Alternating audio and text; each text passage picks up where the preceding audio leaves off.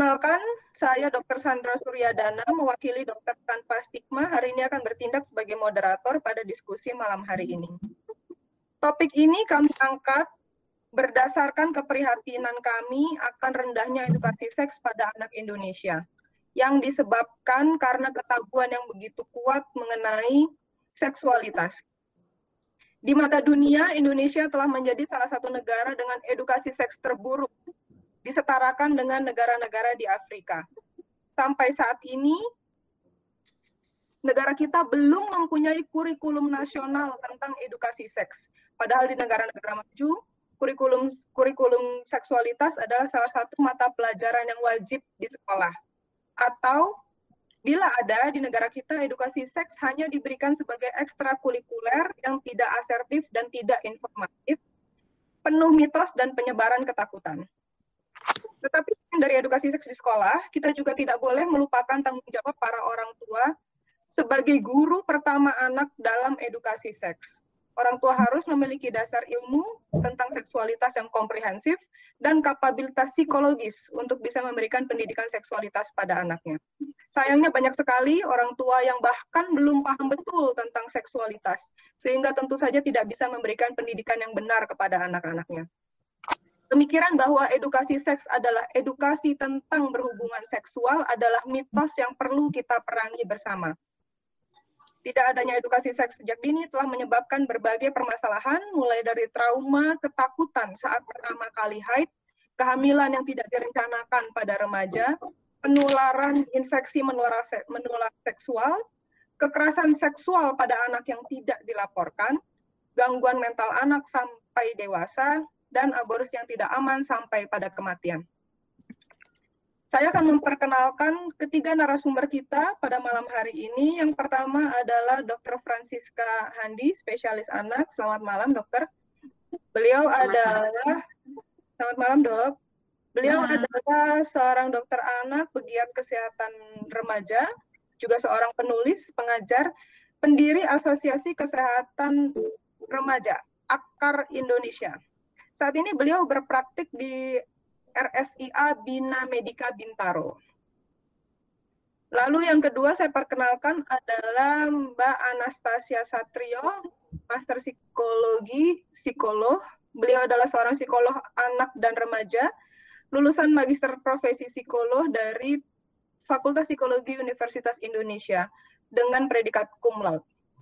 Beliau juga telah mengambil sertifikasi terapeutik play trainee dari College Allied Educator atau CAE di Jakarta yang berafiliasi dengan Play Therapy International dan Play Therapy United Kingdom. Saat ini juga beliau aktif uh, untuk mengajar, mempublikasikan buku dan jurnal, serta menjadi narasumber dan pembicara dalam berbagai seminar dan edukasi publik lainnya. Lalu yang berikutnya uh, ini adalah dua tapi satu hati yaitu Bapak Samsu Budiman dan Mbak Hages Budiman, biasanya akrab eh, saya panggil Om Buds dan Mbak Hages. Halo. Mereka selamat malam Mbak Hages. Selamat malam. Uh, mereka ini adalah orang tua dari dua orang anak laki-laki dan dua anak perempuan yang sudah menerapkan uh, edukasi seks pada anaknya. Ya. Um, saya bacakan ini karena CV-nya panjang sekali. Sangat aktif. Mbak Agus adalah pendiri dan program manager di Kuldesak, juga divisi advokasi Indonesia AIDS Coalition, anggota di Ikatan Perempuan Positif Indonesia, dan masih banyak kegiatan lainnya. Lalu Ombuds adalah ketua umum di Kuldesak, tim penulis di Komisi Penanggulangan Nasional, pengawas di Forum Anak Bumi, dan ini masih panjang lagi sebenarnya saya bacakan yang uh, itu saja nggak apa-apa ya Om Bus ya. Oke. Okay. Sekian pengantar dari saya. Uh, semoga kita semua bisa mengikuti diskusi ini dengan penuh konsentrasi dan semoga diskusi online ini bisa memberikan perspektif baru bagi para orang tua atau calon orang tua dan membuka wawasan yang lebih luas demi kepentingan dan keselamatan anak-anak kita. Baik, uh, saya berikan waktu yang pertama ini kepada Dokter Siska. Apakah Dokter Siska sudah siap? Ya. Siap, saya. Oke, dokter. Silakan ya dok. Ya, terima kasih banyak uh, perkenalannya, Dokter Sandra. Selamat malam, Bapak Ibu sekalian. Uh, salam sejahtera bagi kita semua. Semoga uh, malam hari ini kita semua bisa bersama-sama belajar. Jadi mungkin uh, kalau saya pribadi, uh, apa ya, mungkin tidak tidak ingin lebih uh, apa namanya bersifat uh, memfasilitasi aja karena saya yakin saya juga akan banyak belajar dari Bapak Ibu sekalian di sini gitu. Jadi uh, apa namanya apa yang saya sharingkan mungkin hanya sebagai pemikiran dasar pasti nanti dalam praktek dalam uh, apa namanya penerapan sehari-hari kita bisa saling berbagi dan saling belajar. Oke, baik. Saya akan share screen ya, Mbak uh, Dr. Sandra ya. Ya, silakan. Apakah terlihat? Sudah terlihat, dok. Silakan, dok, langsung dimulai. Oke, terlihat? Ya. Ya, oke. Jadi seperti uh, judul yang dipercayakan Mbak uh, Dr. Sandra kepada saya, saya karena kebetulan saya uh, dokter anak, jadi saya lebih melihat uh, perkembangan uh, apa seks, apa perbincangan kita hari malam hari ini dari aspek perkembangan khususnya mungkin lebih banyak aspek biologisnya, hmm. tapi uh, apa namanya terbuka pada uh, aspek aspek lain yang uh, melingkupi uh, kita manusia yang uh, secara biologis ini. Oke, okay, uh, saya akan mulai dengan uh, menyampaikan definisi seks berdasarkan WHO ya, biologis. Jadi seks secara biologis.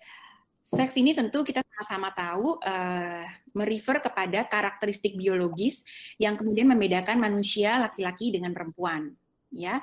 Meskipun uh, karakteristik biologis uh, ini tidak selalu uh, eksklusif gitu ya. Jadi ada uh, sebagian yang memang uh, apa namanya memiliki keduanya atau uh, terdapat uh, perbedaan uh, yang tidak uh, semata-mata perempuan dan laki-laki ya. Jadi untuk uh, secara biologis uh, membedakan perempuan dan laki-laki ini ada tiga aspek yang berperan. Yang pertama aspek kromosom ya.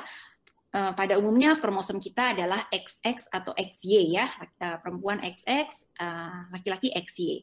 Tetapi ada individu yang dilahirkan dengan bentuk kromosom yang lain ya, bentuk kromosom seksual yang uh, tidak biasa. Itu ada XXY, ada XXX, ada X saja gitu ya dengan aneka apa namanya um, uh, variasi. Ya, meskipun uh, kelainan kromosom ini pada umumnya sih terlihat dalam bentuk uh, stigmata sindrom. Artinya uh, biasanya juga terlihat secara fisik uh, apa uh, berbeda dengan uh, mainstream uh, orang kebanyakan. Faktor yang kedua adalah faktor hormonal. Hormonal ini ada macam-macam ya yang uh, utamanya adalah FSH, follicle stimulating hormone, LH, luteinizing hormone, androgen dan estrogen. Ya, uh, uh, yang ketiga adalah respon target organ. Ya, jadi ada hormonnya ini yang kayak uh, apa namanya uh, messengernya ya pesan yang dikirimkan, tapi juga ada organ target khususnya secara spesifik adalah uh, target organ reproduksi ataupun uh, target organ dari karakteristik seksual sekunder yang kemudian berespon terhadap uh, message pesan yang dikirim oleh si hormon ini. Jadi uh, ketiganya ini saling berinteraksi membentuk uh, apa laki-laki atau perempuan ya. Dan uh, kita tadi saya sudah sempat jelaskan dikit kalau yang kelainan kromosom jelas nih ya biasanya tampilannya berat ya, ada macam-macam kelainannya nih. Populasinya sedikit tapi ada di antara kita. Ya, nah kelainan-kelainan hormon dan respon target organ ini uh, jumlahnya lebih banyak gitu ya. Uh, tetapi apa namanya sering kali uh, tampilannya secara fisik uh, sama seperti kita ya tidak tidak tidak terlihat gitu. Oke jadi ini uh, perkenalan aja bahwa dalam uh, urusannya dengan seks ada faktor biologis. Berikutnya saya akan uh, berbagi tentang perkembangan seks secara biologis. Jadi karena uh, organ-organ tubuh manusia itu sudah terdiferensiasi atau terbentuk gitu ya secara jelas itu di masa kehamilan trimester pertama. Jadi di tiga bulan apa tiga tiga bulan pertama ya trimester pertama itu sudah terbentuk tuh organ-organnya ya termasuk salah satunya adalah organ seks. Jadi perkembangan seks itu dimulai ya sejak dalam kehamilan ya perkembangan organ seks primer ya organ seks primer kita tentu tahu ya kalau laki-laki ada ada testis ada uh, penis gitu dan uh, saluran uh, spermanya dan sebagainya ya kalau perempuan ada uh, ovarium ada rahim ada vagina ya nah itu masa prenatal ya habis itu setelah bayinya lahir gitu ya bayinya lahir neonatal itu bayi baru lahir artinya di sekitar uh, eh, 2 sampai 3 bulan pertama itu biasanya ada tanda-tanda dari pengaruh hormon estrogen ibu. Jadi kalau yang anak perempuan biasanya bisa mens tuh keluar darah sedikit-sedikit dari vaginanya. Ya, kalau pada anak laki-laki kadang-kadang uh, payudaranya tumbuh. Ya tapi itu bersifat uh, transien jadi hanya sesaat. Dia hilang sendiri gitu ya begitu uh, pengaruh estrogen ibu di dalam tubuhnya dia kan dia 9 bulan di dalam badan itu dia lalu dia lahir gitu ya. Nah ada sisa-sisa estrogen nah itu kemudian akan hilang. Selama masa anak awal hormon seks itu relatif tidur atau dorman Nah, ketika masuk masa prapubertal, prapubertal itu usia SD awal, kira-kira ya antara usia 6 sampai 9 tahun. Nah, itu mulai ada perubahan pulsatil. Perubahan jadi hormonnya naik sedikit-sedikit gitu ya uh, seperti pulse gitu ya uh, berirama gitu ya. Nah itu makin lama masukin usia pubertas dia akan makin sering gitu ya yang yang tadinya hanya muncul di malam hari menjadi muncul juga di siang hari dan seterusnya. Itu sehingga terjadilah pubertas itu ya. Jadi pubertas itu tidak sekonyong-konyong tapi dia berproses ya. Jadi ada kalau secara kedokterannya itu ada istilahnya adrenal ke gonadar ke perjalanannya itu uh, panjang gitu ya. Uh, semua uh, proses uh, hormonal pelepasan hormon itu dimulai dari otak yaitu ya semua fungsi tubuh kita itu kan diperintah sama otak ya. Nah si otak ini bisa terjadi kemudian perubahan pulsatil yang menimbulkan pubertas itu macam-macam uh, faktor pengaruhnya. Mulai dari genetik ya. Dari biasa kan secara genetik gampangnya tuh kalau misalnya ibunya itu mensnya dulu umur 12 tahun gitu ya, nanti kalau punya anak perempuan ya nggak jauh-jauh dari usia menstruasi ibunya gitu ya, ketika dia mens pertama kali gitu ya. Kemudian uh, stres, ya stres itu baik stres fisik sakit misalnya ya maupun stres uh, psikologis ya environmental disruptor ya jadi uh, situasi lingkungan ya tempat kita hidup ya. Kemudian ada masalah hormonal dan ada masalah nutrisi ya. Anak yang mengalami gangguan nutrisi ya um, baik itu kelebihan maupun kekurangan itu akan mempengaruhi bagaimana uh, apa namanya pelepasan hormon-hormon dan perkembangan pubertasnya ya. Jadi kesemuanya ini genetik, stres, environmental, hormonal, nutrisi itu akan mempengaruhi bagaimana maturasi si otak yang kemudian akan menginisiasi semua pelepasan hormon-hormon yang uh, memicu pubertas. Ya, ini tadi saya sudah jelaskan, dimulai pubertas dimulai dari otak ya, genetik, status gizi, status fisik mental, lingkungan dan sebagainya ya. Nah, karena tadi saya bilang bahwa pubertas itu sebetulnya peristiwa otak gitu ya. Ada hal lain yang ingin saya sampaikan juga nanti uh, tentang perkembangan otak karena penting untuk uh, kita sebagai orang tua itu memahami bahwa remaja itu uh, ada dua hal yang penting, yaitu peristiwa pubertas ya. Untuk perkembangan seksual ya secara umum tuh ada dua hal ya, yaitu si pubertasnya itu sendiri dan si perkembangan otak. Pubertas adalah bagian dari perkembangan otak. Ya, perkembangan otak ada yang dipengaruhi oleh pubertas. Tapi perkembangan otak sifatnya lebih luas Uh, kemudian uh, saya balik dulu lagi ke sini. Pubertas uh, itu fungsinya ada tiga kalau secara fisik ya. Uh, fungsinya ada tiga. Yang pertama adalah pematangan fungsi reproduksi, disertai dengan yang kedua tanda seksual sekunder. Yang ketiga adalah pencapaian tinggi badan dewasa. Ya, di gambar kurva yang kanan bawah itu itu adalah menunjukkan bahwa masa remaja itu mengalami pacu tumbuh ya di uh, baik perempuan maupun laki-laki ya jadi ada pertambahan tinggi badan yang uh, tiba-tiba cepat gitu nah, itu nah, pacu tumbuh jadi uh, ini mau menekankan bahwa uh, pada pada remaja itu kita tetap penting untuk memperhatikan keseluruhannya. Ya termasuk soal kesehatan soal uh, nutrisi gitu ya. Karena ada ini loh, ada pubertas ya, ada pematangan uh, fungsi reproduksi dan pencapaian tinggi badan dewasa yang harus kita pastikan berlangsung dengan baik. Karena umumnya nih uh, kesehatan itu adalah isu di uh, awal-awal ya kehidupan di balita gitu ya, tapi begitu geser ke remaja, nah isunya memang menjadi lebih kompleks, ya, tapi kadang-kadang yang kesehatan ini suka ketinggalan. Oke, tadi saya katakan uh, pubertas adalah uh, intinya ada dua ya, uh, fungsi reproduksi dan tanda seksual sekunder dan pencapaian tinggi akhir. Ini adalah grafik urutan kejadian pubertas. Ya, pubertas itu pada anak perempuan bisa secepat-cepatnya terjadi di usia 8, ta 8 tahun. Ya, dengan tanda pubertas pertama adalah pertumbuhan payudara. Nah, anak perempuan mengalami pubertas lebih dulu ya, kira-kira setahun lebih dulu. Secepat-cepatnya umur 8 tahun. Reratanya umur sekitar 10 setengah tahun ya 10 setengah tahun. Kalau anak laki-laki umur 9 tahun secepat-cepatnya ya. Dan kemudian eh, rata-rata itu sekitar ya 11 tahun 11 11 setengah tahun. Jadi dia beda kurang lebih satu tahun sama anak perempuan. Jadi eh, pesan yang utama di sini adalah karena memang dia itu di 8 tahun 9 tahun mulai ininya jadi memang uh, apa namanya paling tidak isu-isu pubertas itu sudah bisa kita obrolin ke anak kita sebelum usia ini. Harapan, harapan uh, pesan dari uh, slide ini uh, demikian. Ya, kita lanjut dulu ya.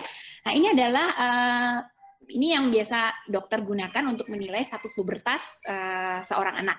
Ya, kenapa saya tunjukkan kepada bapak ibu sekalian? Karena uh, ini bisa kita tunjukkan ke anak kita gitu ya. Kalau masih anak-anak masih kecil-kecil kan dia lebih konkret ya.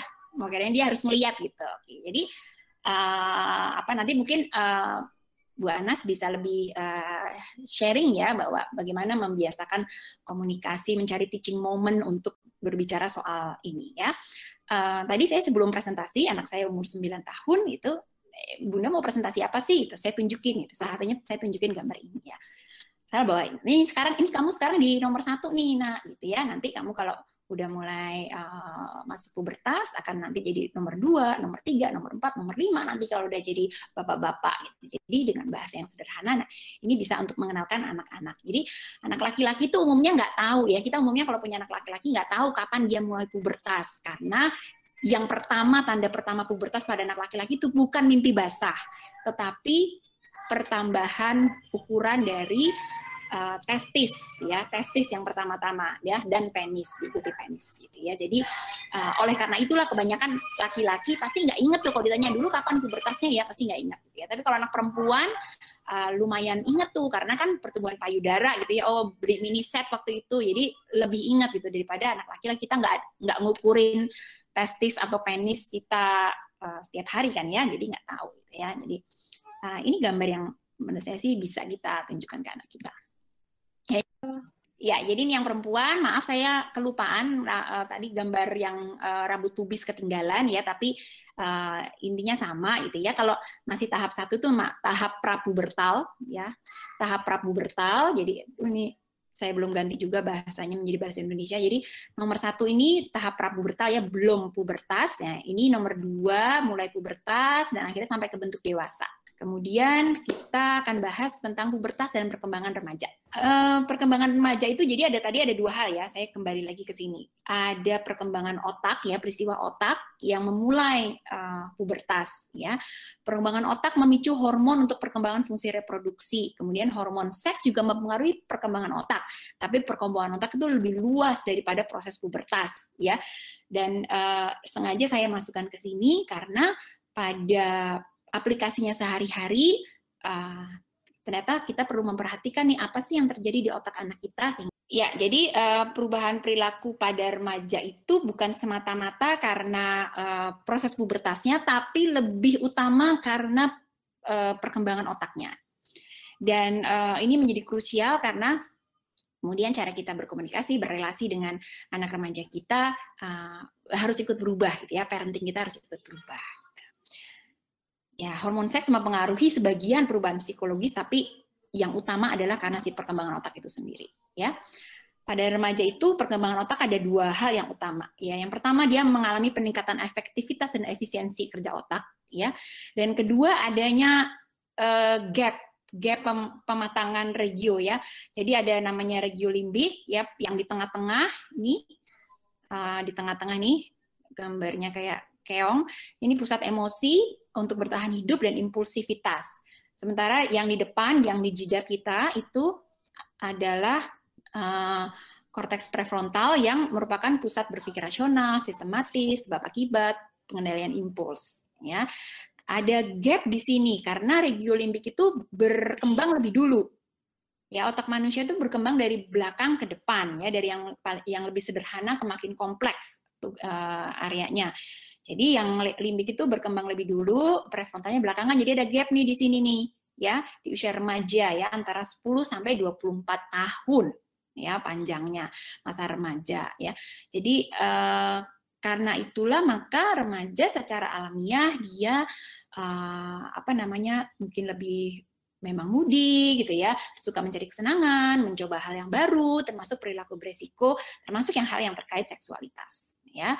Jadi kalau ini logika sederhananya aja ya nanti mungkin hmm, dari uh, psikolog kita Anas bisa menjelaskan lebih lanjut lagi. Jadi kalau anak itu dari kecil kita biasa ngobrol tentang seks itu adalah hal yang biasa ya mengucapkan penis vagina adalah hal yang biasa tentu dengan teaching moment yang pas ya uh, apa namanya keingintahuannya itu ah udah biasa gue udah biasa ngobrol sama mak bapak gue soal gitu gitu kan jadi uh, apa namanya mungkin itu salah satu message yang bisa kita dapat dari melihat uh, apa namanya uh, evidence ini ya bukti ilmiah ini. Oke, tadi kita udah bicara banyak soal biologisnya, ya soal fisiknya, biologisnya, peristiwa uh, biologisnya. Tapi jangan lupa manusia itu biologis, psikologis dan sosial, ya. Maaf. Nah, aspek psikologis dan sosial inilah yang kemudian memunculkan istilah seksualitas. Jadi perkembangan seks saja itu memang peristiwa biologis ya, tapi manusia itu kan makhluk seksual. Sebagai makhluk seksual ada istilah yang lebih luas lagi yang bernama seksualitas. Kalau seks tadi hanya karakteristik biologis, seksualitas itu jauh lebih luas karena ada aspek psikologis dan sosial. Ini lagi-lagi uh, definisi dari WHO saya ambilnya. Sexuality adalah seksualitas adalah pengalaman atau ekspresi tentang pikiran, fantasi, keinginan, kepercayaan, sikap, nilai, perilaku, uh, praktek, peran dan relationship. Ya, uh, meskipun seksualitas ini begitu luas ya, tapi tentu tidak semua, maksudnya tidak uh, apa namanya tidak semua hal itu bisa kita alami atau kita ekspresikan ya. Jadi kan uh, apa namanya uh, ada rambu-rambunya, ada nilai-nilainya ya dan sebagainya ya. Dan ini semua pengaruhnya banyak sekali ya, mulai dari tadi biologisnya, ada psikologis nih, balon-balon yang saya gambar di bawah seksualitas ini ya, itu banyak sekali ada sosial ya, nilai-nilai sosial, eh, sosial tulis dua kali ini, konstruksi sosial ya, kayak perempuan itu harusnya bagaimana, laki-laki itu harusnya bagaimana, ya kemudian sejarah peradaban manusia, nilai uh, agama, ya peraturan agama, nilai spiritualitas yang diyakini, gitu ya. Jadi nah ini bisa dua hal yang berbeda ya. Kemudian uh, faktor ekonomi, faktor hukum juga berperan, ya. Jadi. Dokter, mohon maaf, waktunya lima menit lagi ada maksimal ya. Ya, nah, jadi ini adalah seksualitas. Oke, ini adalah uh, tentang kesehatan seksual. Uh, definisi WHO lagi ini adalah sebuah status di mana uh, sebuah status di mana uh, seksualitas kita tuh sehat baik secara fisik, emosi, mental maupun sosial. Jadi bukan semata-mata tidak punya penyakit menular seksual, tetap atau disfungsi seksual, tapi benar-benar sehat secara fisik, emosi, mental, sosial. Itu. Nah untuk ini kita perlu uh, membangun kehidupan seksual di uh, itu yang yang yang sehat gitu ya perlu menghargai setiap uh, manusia sebagai makhluk seksual juga. Oke, nah karena seksualitas yang begitu luasnya, maka kalau memang kalau bicara seksualitas itu kita tidak bicara soal masa remaja. Jadi bicara seksual, bicara tentang seks ke anak bukan di masa remaja, tapi justru sejak lahir. Karena itu tadi ada pertumbuhan fisik dasar, uh, dipengaruhi perkembangan kognitif, perkembangan emosi, uh, psikologis, pembentukan nilai, kepercayaan, norma dan sikap si seksualitas itu sudah harus kita bentuk dari uh, maksudnya kita memerlukan parenting itu sejak lahir. Ya, stimulasinya seperti apa?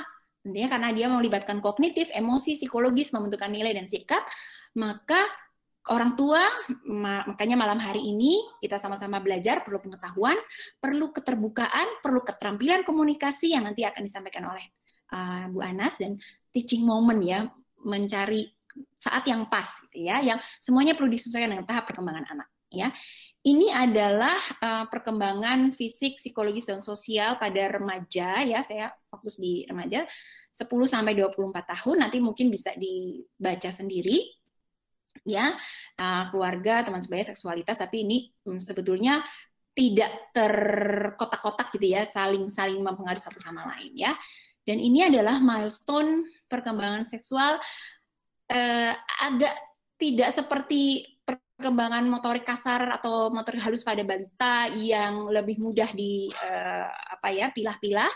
Milestone kalau fisik tadi tanda pubertas kita sudah bicarakan ya tapi milestone yang lain tuh emosi psikologis kognitif nilai dan sikap itu uh, menurut saya mungkin sangat dinamis dan variasinya besar sekali ya. Lagi-lagi ya intinya bagaimana kita uh, parents memiliki pengetahuan keterbukaan dan tadi yang sudah disebutkan intinya bagaimana anak-anak kita yang hal yang sederhana akan memahami hal yang lebih kompleks yang kita harus sampaikan secara awalnya konkret menjadi hal yang lebih abstrak. Nah, itu uh, memang kemudian memerlukan keterampilan yang nanti mungkin juga akan di-sharingkan oleh uh, pasangan suami istri yang sudah bersama kita malam hari ini. Mungkin itu kurang lebihnya uh, yang bisa saya sampaikan. Uh, nanti kita lanjut pada diskusi. Saya kembalikan kepada Ibu Moderator. Silakan Dokter Sandra. Baik, terima kasih banyak Dokter Siska atas pemaparannya. Ini uh, Dokter Siska tadi menjelaskan dari sisi medis ya. Selanjutnya kita beranjak ke narasumber yang kedua, Mbak Anastasia Satrio. Uh, Dokter Siska saya izin mute ya. Silahkan kepada Mbak Anas mengambil posisi.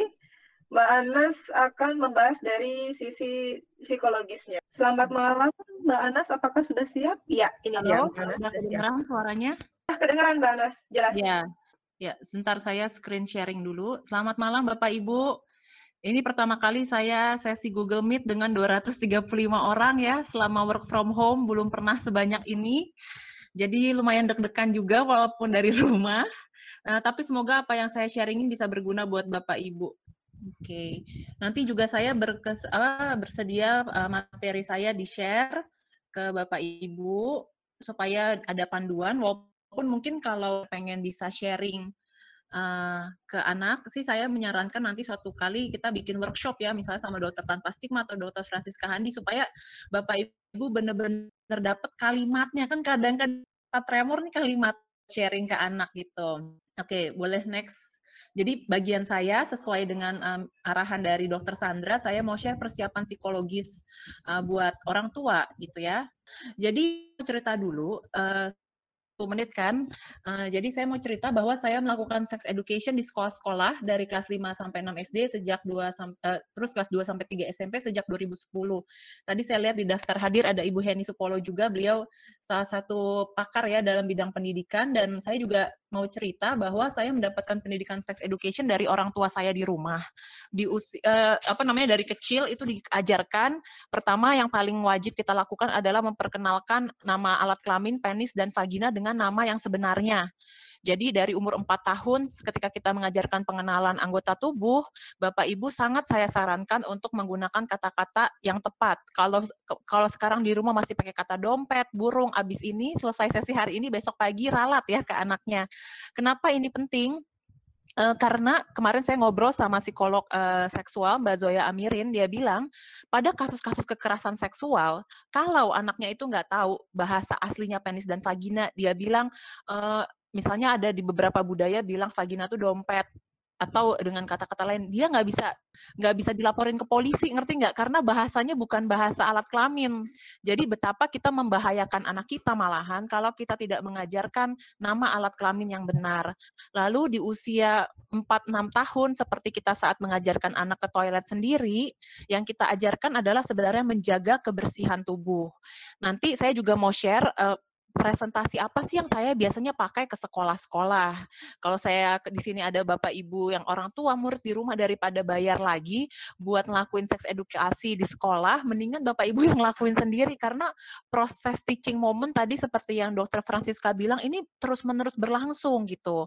Nah, saya sendiri yang paling saya ingat waktu saya kelas 5 SD, saya anak pertama, saya bertanya ke orang tua saya, uh, ya emangnya dan itu dalam perjalanan lagi mau ke dokter gigi karena dulu saya pakai behel. Jadi bayangin ya, anak-anak itu akan bertanya pada waktu-waktu tidak terduga.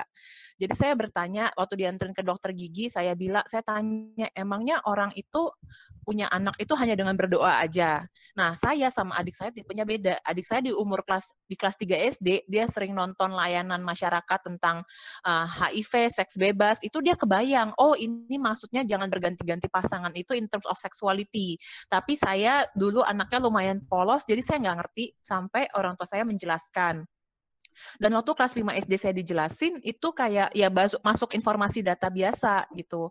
Dan ketika saya ke sekolah-sekolah, pertanyaan-pertanyaan anak-anak di kelas 5 6 SD itu mereka sangat khawatir dengan kondisi uh, dengan kondisi perubahan diri mereka. Makanya kalau Bapak Ibu tahu di, di pendekatan zaman now nih untuk seks edukasi itu yang ditekankan itu adalah aku dan perubahan diriku ini saya sharing di sini nggak kelihatan ya. Uh, fokus anak-anak itu pertanyaannya begini Bapak Ibu kalau di kelas 5 6 SD. Kenapa ya tubuh aku berubah? Kenapa ya sekarang kenapa ya aku sekarang keringatnya jadi berbau? Jadi mereka tuh lagi confused, lagi bingung sekali dengan perubahan-perubahan tubuh yang mereka alamin. Terus pertanyaan mereka nih, baik anak laki-laki maupun perempuan, kenapa aku harus tumbuh bulu? Jadi biasanya di sekolah kalau kita ngelakuin seks edukasi, mereka boleh nanya, nulis di uh, apa di post uh, di post it gitu ya, anonim apa pun pertanyaan yang mereka pengen tanyain. Dan nanti kita akan bahas betapa curiosity atau rasa ingin tahu tentang diri mereka tentang perubahan tubuh ini sangat besar di anak-anak. Jadi kalau kita pengen anak kita pinter dan nanti bisa uh, memiliki rasa ingin tahu yang besar, termasuk rasa ingin tahu seksualitas ini harus kita fasilitasi di rumah. Nanti saya jelasin kenapa lebih baik itu diajarin di rumah. Lalu kalau anak-anak perempuan lebih takut lagi dibanding anak laki-laki. Kenapa aku harus mens gitu? Kenapa aku sakit? Jadi pertanyaan-pertanyaan itu banyak uh, rasa marah, takut, kecewa, panik, khawatir itu jadi satu. Nah, dalam situasi seperti ini, uh, tugas kita sebagai orang dewasa itu seperti uh, quotes yang bilang when little people are overwhelmed by big emotion, it's our job to share our calm, not join their chaos. Jadi ketika mereka lagi overwhelmed sama perubahan-perubahan tubuh mereka, bagian kita itu membantu menenangkan, iya ini tuh wajar, iya memang nanti akan mengalami, tapi nanti kita siapin sama-sama ya kak, ya dek ya gitu. Jadi uh, saya sendiri mendapatkan menstruasi pertama tuh di kelas 1 SMP, uh, bulan Januari, dan setahun sebelumnya saya udah dipersiapkan latihan bagaimana memakai uh, pembalut oleh ibu saya. Kebetulan waktu itu kita lagi mau pergi uh, pulang kampung ke rumah eyang saya di Jawa Tengah. Lalu karena di jalan akan lama, terus ibu saya bilang, ya udah kamu sekalian coba latihan pakai uh, ini ya, pakai pembalut namanya anak-anak ya segala sesuatu yang baru itu kan nggak nyaman buat anak-anak jadi saya bilang aduh aneh banget sih duduk pakai ada pampers kayak gini tapi itu bagian yang perlu dilewatin gitu jadi karena e, penting bapak ibu ketahui uh, kapan menstruasi datang juga ya awal-awal pasti ada flag, tapi kapan persisnya kita nggak pernah tahu, apalagi dengan misalnya kalau di luar pandemi ini ya, misalkan Bapak Ibu kerjanya mobile, jadi belum tentu pas menstruasi pertama Bapak Ibu ada di dekat anak, misalnya lagi tugas keluar kota atau tugas keluar negeri, jadi kita mempersiapkan mereka supaya one day mereka uh, muncul uh, darah pertama keluar, waktu itu saya juga di sekolah, jadi saya udah tahu, walaupun agak deg-degan juga ya, tapi kayak, oh iya ingat nih Mama udah ajarin ini, jadi itu sangat-sangat membantu. Tetapi pertama, pasti kita karena kita besar di budaya Indonesia yang nggak biasa membicarakan seksualitas, tapi sering sekali dilakukan hingga kita sekarang adalah negara dengan penduduk terbanyak keempat sedunia, gitu kan. Jadi orang selalu melakukan hubungan seks sampai terjadi kehamilan, tapi kita nggak biasa nih ngobrolin diskusi di tataran intelektual seperti ini. Jadi penting kita menyadari dulu apa sih emosi-emosi kita, apa saja emosi kita yang muncul jika kita mendengar seks edukasi kepada anak. Dan setelah kita remaja, Bapak Ibu, emosi itu uh, banyak mix emotion. Jadi kita bisa mengalami emosi campuran. Kalau anak-anak sebelum puber, mereka emosinya tuh single emotion gitu ya. Kayak tadi Dokter Francisca cerita anaknya tanya, ya paling dia kayak oh ya udah. Jadi anak di usia SD uh, maupun toddler itu emosinya kalau senang senang aja, sedih sedih aja. Begitu ntar dia preteen, prapuber, umur-umur 9 10 tahun itu mulai yang kayak mau tapi gengsi, takut tapi malu. Begitu SMP SMA, SMP itu masa paling sulit karena terkait sama yang Dokter Francisca bilang perubahan di otaknya lagi luar biasa. Jadi saya salut sekali nih kalau ada guru-guru SMP ya dan orang tua orang tua yang anaknya usia SMP, usia 11 14 itu jauh lebih susah, jauh lebih challenging karena perubahan otaknya lagi bongkar muatan dibanding nanti udah agak SMA atau kuliah. Otak manusia terakhir kali terbentuk itu terakhir 24 tahun ya dok penelitian terbaru. Makanya kenapa ini menjadi penjelasan tidak disarankan menikah usia muda karena otaknya aja by design software belum siap untuk uh, mengurus bertanggung jawab untuk banyak hal kompleks baru nanti di umur 24 tahun. Tapi bayangkan betapa banyak keputusan hidup yang nanti mereka harus pilih kan seperti nanti milih sekolah di mana, jurusan apa, mau di Indonesia atau di luar negeri atau di luar kota. Nah, padahal otaknya lagi under construction. Jadi remaja ini nggak bisa kita biarin, kita perlu bantu, tapi e, cara membantunya, cara mengontrolnya itu yang harus proporsional. Dan ya, kita sama-sama perlu sadar bahwa tidak ada sekolah ya buat jadi orang tua, tapi kita bisa belajar menjadi orang tua yang makin baik dari hari ke hari. Karena ada dua hal menjadi orang tua yang saya simpulkan dari pengalaman praktek dan riset, di mana yang pertama kita sebagai orang tua perlu tahu cara mengelola emosi dan mengelola stres kita sendiri. Seperti pada saat kita naik uh, pesawat, pesawatnya turbulence, masker oksigen itu harus kita dulu yang pakai. Kita bisa tenangkan diri, baru kita bantu anak. Karena nggak mungkin kita membantu emosi anak kalau kita secara emosi aja belum terkelola. Itu membantu mengelola emosi. Jadi mau punya anak ataupun enggak, ataupun berinteraksi dengan manusia, kita perlu belajar cara mengelola stres, mengelola emosi. Saya pakai kata mengelola dengan maksud dan tujuan bahwa emosi itu tidak bisa dikontrol. Emosi itu kan kepanjangan jangan dari energy in motion ya Bapak Ibu. Jadi seperti hukum kekekalan energi Newton, kalau Bapak Ibu yang jurusannya IPA atau teknik pasti paham, energi itu hanya bisa berubah bentuk tapi tidak bisa dihilangkan. Jadi kita bantu di anak-anak maupun diri kita mengelola gitu. Supaya seperti balon gas isinya angin emosi juga tersimpan di tubuh kita pikiran kita kita perlu belajar mengeluarkan. Yang saya lakukan selama pandemi ini relaksasi napas latihan napas dari berbagai apps. Nanti mungkin saya bisa sharing apa aja yang saya pakai. Self care diri kita nih harus bagus dulu sebelum kita mengajarkan anak apalagi tentang seksualitas yang buat kita dulu-dulu masih sensitif padahal buat saya sih itu bagian dari memperkenalkan anggota tubuh kayak kita belajar apa main game yang kepala, pundak, lutut, kaki, lutut, kaki. Jadi mengenalkan hidung itu sama pentingnya memperkenalkan penis dan vagina ke anak. Terus juga uh, satu kita mengelola stres, yang kedua kita perlu update terus tentang tahapan perkembangan usia dan cara berkomunikasinya. Itu yang akan sedikit saya bahas di sini. Kalau ini penelitian dari Amerika bahwa kalau kita sebagai orang tua tidak mengajarkan tentang seks dan seksualitas, bagaimana anak memperlakukan tubuhnya, bagaimana dia menyadari tubuhnya, mereka bakal belajar dari tempat lain. Dan makin makin muda usia anak terpapar dengan konten-konten yang seksual bahkan tidak sesuai umurnya. Jadi kita nggak ada pilihan lain. Buat saya sih urgent. Nggak ada pilihan kita nggak ngajarin atau kita nggak mendiskusikan ini di rumah. Karena setiap kesempatan adalah teaching moment, mereka dari bisa mulai bertanya, kok si tante ini hamil, uh, aku punya adik datangnya dari mana? Dan tadi seperti yang dokter Francisca bilang, anak-anak itu berpikir sangat konkret, istilahnya konkret operasional Bapak Ibu. Maksudnya apa? Maksudnya mereka hanya bisa memahami, mendengar apa yang mereka lihat, mereka dengar, mereka rasakan. Jadi kalau Bapak Ibu mengajarkan anak atau aku datangnya dari mana? Ah, kamu datang di bawah burung gitu. Ada teman saya cerita temannya dibilang kamu lahir dari gentong depan rumah. Itu dia sampai nangis terseduh-seduh seserius itu. Anaknya ngerasa aduh saya nggak berharga nih jadi anak bapak ibu. Mungkin buat kita lucu ya tapi itu mengganggu uh, konsep dirinya anak gitu. Bayangin dong dia lahir dari tempat lain gitu, dari bak sampah kayak dari uh, keranjang gitu kan. Jadi mereka bisa setakut itu dan ngerasa aduh aku bukan anak bapak ibu. Nah ini dalam konteks lain uh, makanya penting ketika kita mau mendisiplinkan anak, apa pun yang kita lakukan kita tidak mengancam meninggalkan. Karena otak anak saya suka bilang otak anak-anak tuh kayak otak bucin ya kalau zaman sekarang budak cinta jadi waktu dulu kita punya gebetan nih Bapak Ibu, gebetan kita masih hidup, tapi kalau kita dibilang, udah ah saya bosan sama kamu, saya mau ninggalin kamu aja. Walaupun orangnya masih hidup, kita hatinya rasanya terpotek ya, terkeping-keping hancur. Nah, itu juga yang anak-anak rasakan. Karena buat anak, orang tua tuh pusat semesta their universe, they will do everything untuk buat kita tetap ada di hidup mereka. Jadi kalau kita marah maksudnya buat uh, kita venting out emotion, maksudnya kita baik untuk mendisiplinkan, tapi kita ancam misalnya, ya udah mama pergi dari rumah, ya udah kamu ditaruh di panti asuhan. Nah, biasanya ini kalimat-kalimat yang bukannya anak menjadi baik perilakunya, malahan itu menimbulkan masalah lain, dia jadi mudah takut, nggak percaya diri. Dan kalau habis ini masih apa habis ini Bapak Ibu baru tahu nggak apa-apa. Habis ini kita revisi ke anak karena parenting itu adalah pemrograman. Begitu kita tahu program yang lebih baru, yang lebih update gitu ya, kita aja bisa ganti pakai iPhone yang eh, touch screen gitu ya, pakai laptop yang touch screen kita juga bisa revisi cara pemrograman parenting kita ke anak. Lalu lakukan lewat komunikasi sehari-hari karena kunci pertama itu ya tadi memperkenalkan anggota tubuh termasuk alat kelamin dan cara membersihkan, misalnya ganti celana kalau basah, terus mengajarkan anak namanya Healthy Touch. Saya rekomendasi Bapak Ibu beli bukunya Mbak Watik Ideo di Gramedia mungkin bisa pesan online.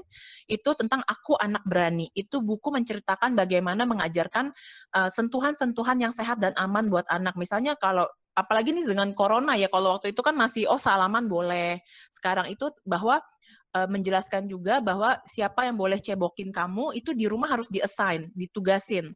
Ini agak PR kalau di rumah ini tinggalnya bersama dengan keluarga besar. Karena 60% kasus kekerasan seksual, saya tidak menakut-nakuti, tapi 60% kasus kekerasan seksual dilakukan oleh anggota keluarga sendiri. Jadi hanya ada satu dua orang yang boleh menceboki, memandikan anak kita, nggak bisa sembarangan. Di situ kita mengajarkan anak bahwa tubuh kamu tuh kita respect. Jadi hanya orang-orang tertentu, misalnya bapaknya atau ibunya, yang boleh mandiin dan cebokin dia. Dan ini juga setiap kali anak bertanya itu bagian kita menanamkan value. Misalnya kenapa orang bisa hamil? Oh iya, ketika mereka saling mencintai, mereka menikah, direstui keluarga, mereka uh, hidup bersama, tergantung usia anak ya. Ada anak-anak kita bisa bilang, oh ya mereka tidur bersama, lalu atas kehendak Tuhan mereka hamil. Nanti kita bisa bilang kalau dokter Francisca udah ngajarin nanti uh, spermanya ayah ketemu sama telurnya ibu. Nah, kalau di waktu yang tepat nanti bisa menjadi bayi, bisa menjadi adik bayi seperti itu. Dan ini di kelas 3 SD aja pelajaran zaman dulu udah ngajarin tentang ini kan uh, apa putik dan benang sari, proses pembuahan. Jadi ini hal yang common untuk kita ajarkan ke anak itu. Jadi ada tujuh hal yang bisa dicoba dilakukan dalam komunikasi mengenai pendidikan seks ke anak. Yang pertama itu kita tanyakan dulu ke diri sendiri, apa ya yang saya mau berikan ke anak soal pendidikan seks, terutama emosinya. Sekarang nih kita ngomongin gini aja ada rasa deg-degan, rasa takut karena hasil pengajaran kita zaman dahulu. Apa-apa diancam, apa-apa dilarang tidak tahu. Kalau sekarang lebih baik anak tahu tapi kita bantu memfilter.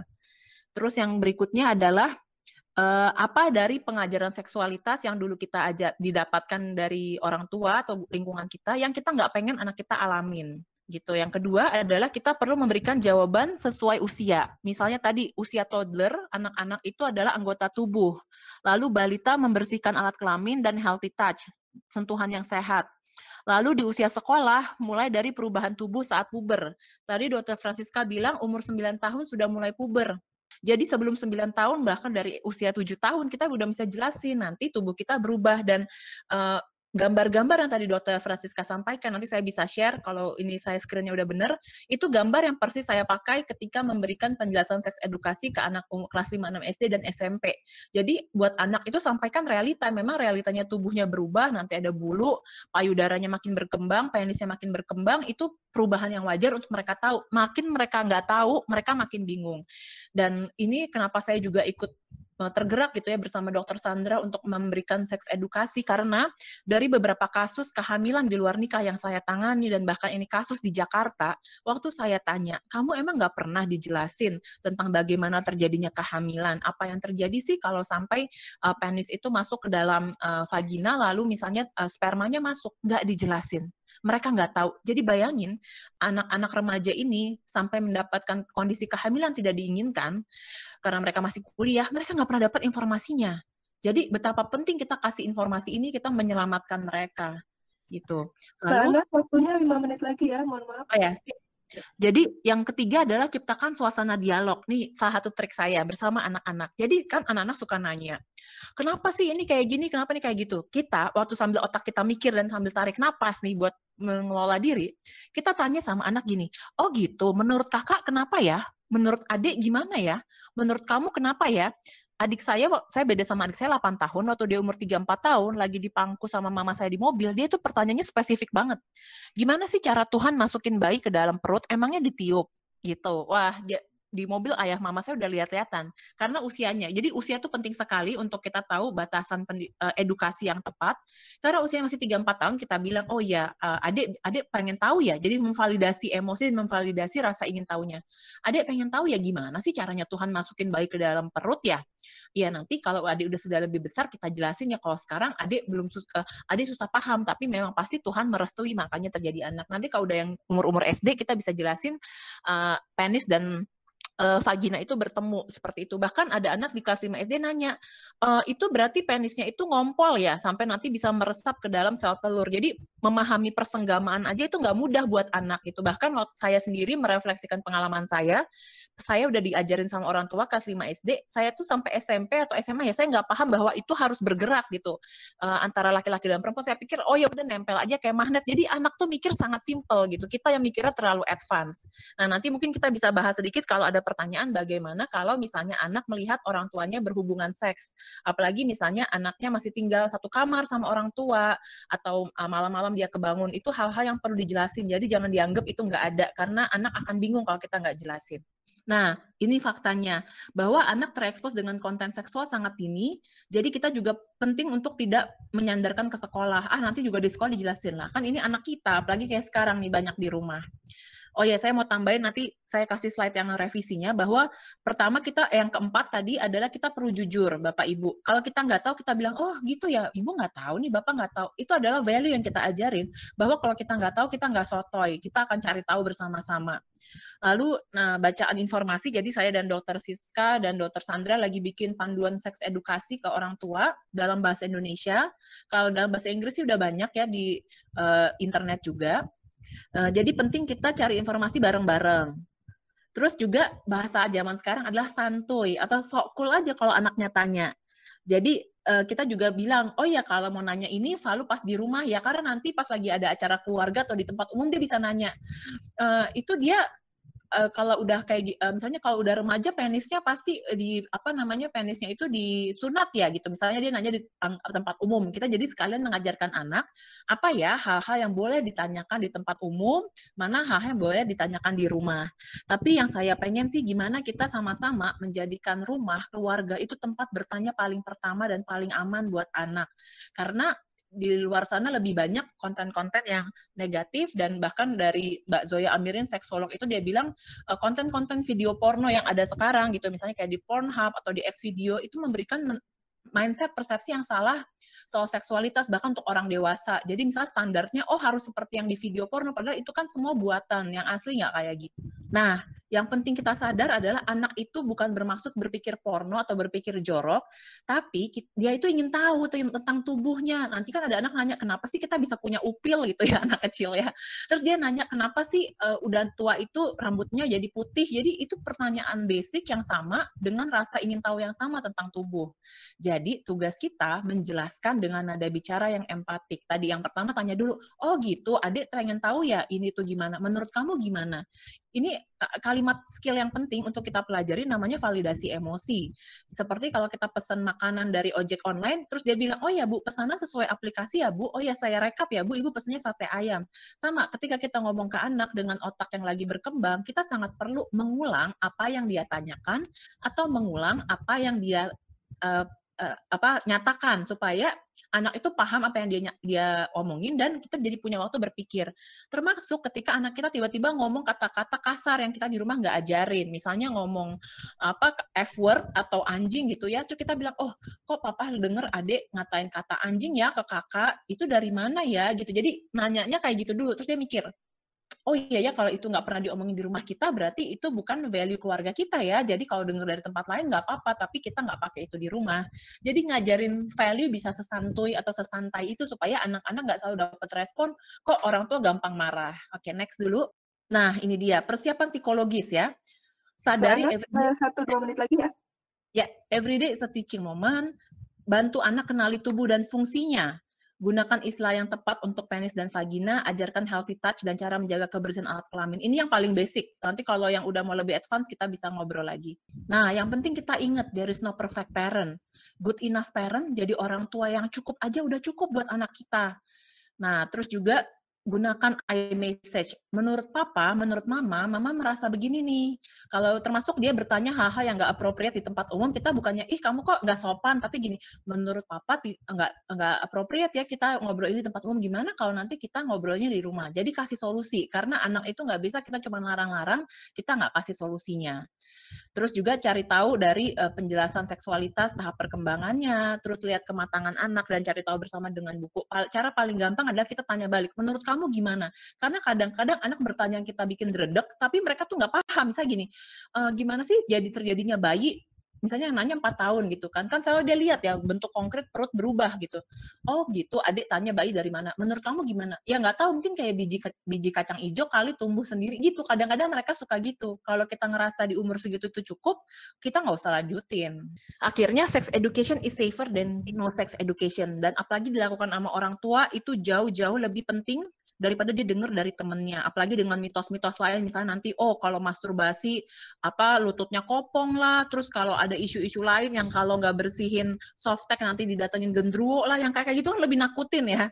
Mendingan kita belajar yang faktanya dan komunikasinya kita atur. Terima kasih banyak kesempatannya Bapak Ibu. Nanti uh, slide-nya bisa saya berikan yang lebih lengkap. Terima kasih Dokter Sandra. Terima kasih banyak Mbak Anas pemaparan yang uh, sangat bisa di ini ya sangat bisa dilaksanakan oleh uh, para bapak ibu sekalian. Ya uh, sekarang kita beranjak ke narasumber kita yang ketiga. Mbak Anas saya izin untuk mute ya. Oke kita kasih kesempatan untuk Mbak Hages dan Om Bud. Uh, ya, terima kasih okay. waktunya. Uh, kami karena kesetaraan gender jadi perempuan lebih dulu deh. Buat istri saya dulu. Oke, selamat malam semuanya. Selamat malam uh, Dokter Sandra, selamat malam Dokter Siska, selamat uh, selamat malam juga Mbak Anastasia. Tadi pemaparannya cukup luar biasa nih. Perkenalkan dulu saya uh, Hages Budiman.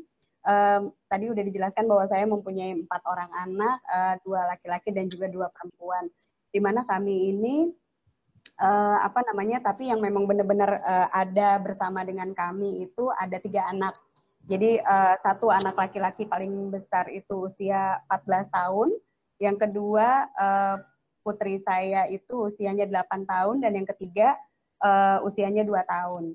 Nah kita nih sebenarnya berdua nih lagi lagi heboh-hebohnya ngedidik uh, apa namanya tentang seks uh, apa edukasi seks uh, untuk anak-anak. Karena ketiga anak kami ini ada di dalam masa uh, pertumbuhan yang berbeda-beda. Mereka itu uh, beda umurnya enam tahun semuanya, gitu. Jadi yang satu dari uh, lagi masa remaja, lagi keingin tahuannya juga lebih tinggi, uh, terus udah gitu mulai lagi bingung-bingungnya tadi udah dijelasin juga lagi masuk ke masa pubertas, uh, terus udah gitu yang kedua uh, masa anak-anak ya, yang si Luna ini dia usianya 8 tahun, itu juga eh bawelnya setengah mati, apa-apa dia nanya, kok mami hamil, kenapa bisa hamil gitu.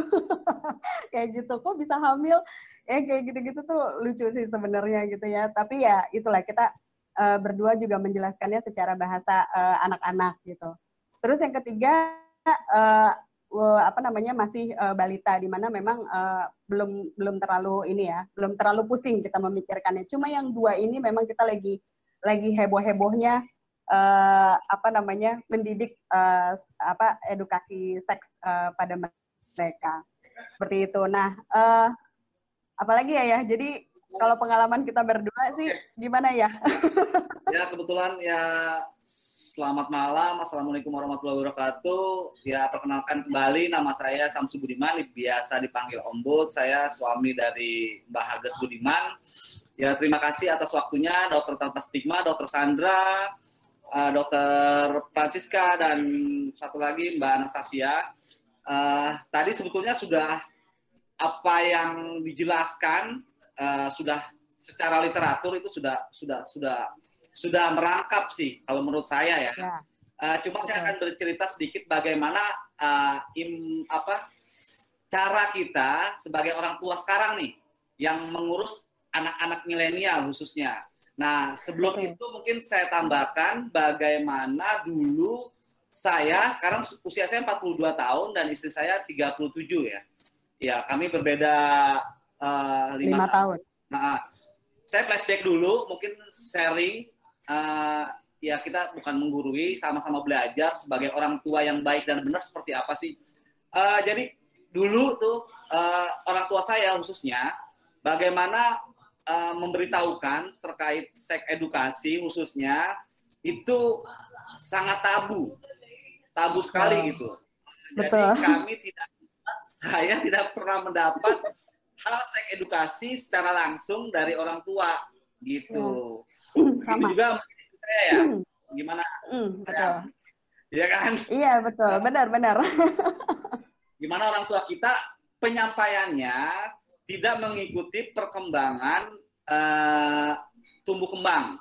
Bagaimana tumbuh tadi kembang. sudah dijelaskan betul. secara uh, ahli dokter anak maupun psikologi anak dan remaja bagaimana tumbuh kembang itu, terus bagaimana uh, seks itu, orientasi seks itu terjadi dari masa kehamilan, terus terus uh, masa bayi dan uh, masa pertumbuhannya. Nah itu yang tidak pernah kami dapatkan dan kami akhirnya mencari sendiri gitu. Betul. Dan, Betul sekali. Uh, dan itu pun kita dapatkan di usia dewasa uh, yang benar-benar utuh seperti apa yang tadi disampaikan. Nah, bagaimana pengalaman kami sekarang ini uh, jangan sampai anak-anak kita itu seperti kita kita. Ya. Uh, Mencari tahunya di luar. Ya. Uh, penyampaiannya benar, waktu yang tepat uh, dengan cara tumbuh kembang dan bahasa anak. Nah, itu yang sulit uh, uh, bagaimana cara bagaimana kita praktekkan gitu uh, kami berdua mempraktekkan itu mungkin nanti bisa ditambahkan dengan istri saya.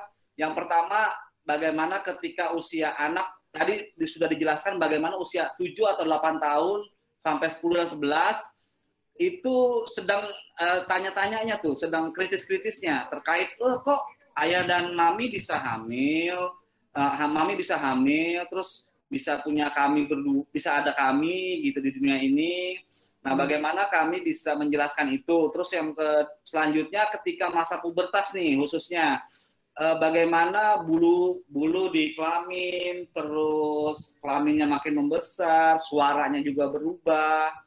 Itu bisa terjadi pada anak kita yang eh, mengalami remaja.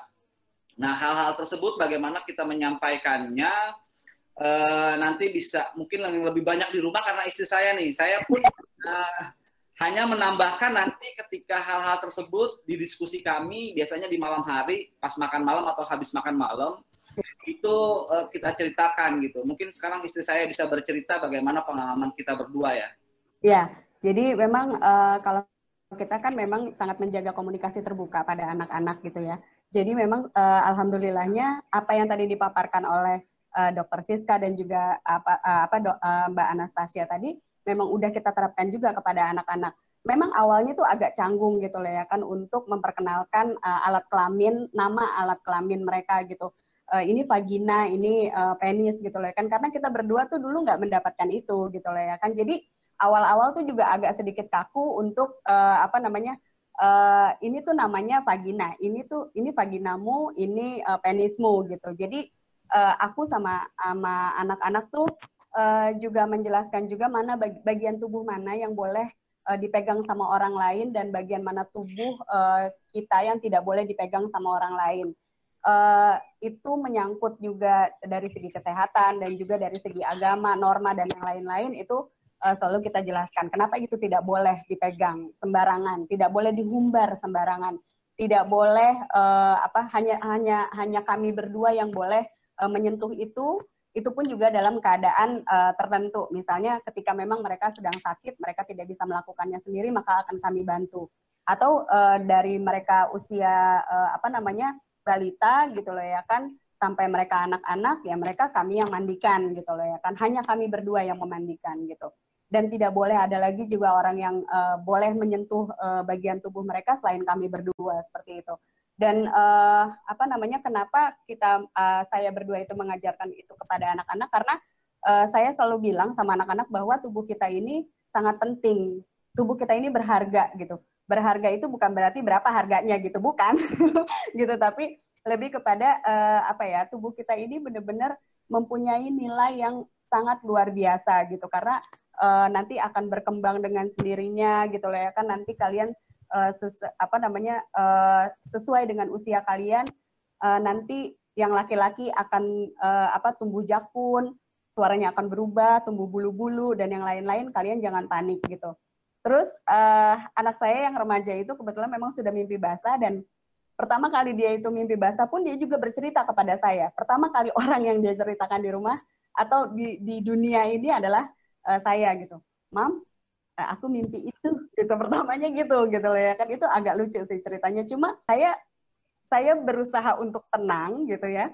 Saya berusaha untuk tenang dan saya uh, apa namanya bertanya, bertanya kembali betul gitu. Jadi uh, apa mimpi apa gitu.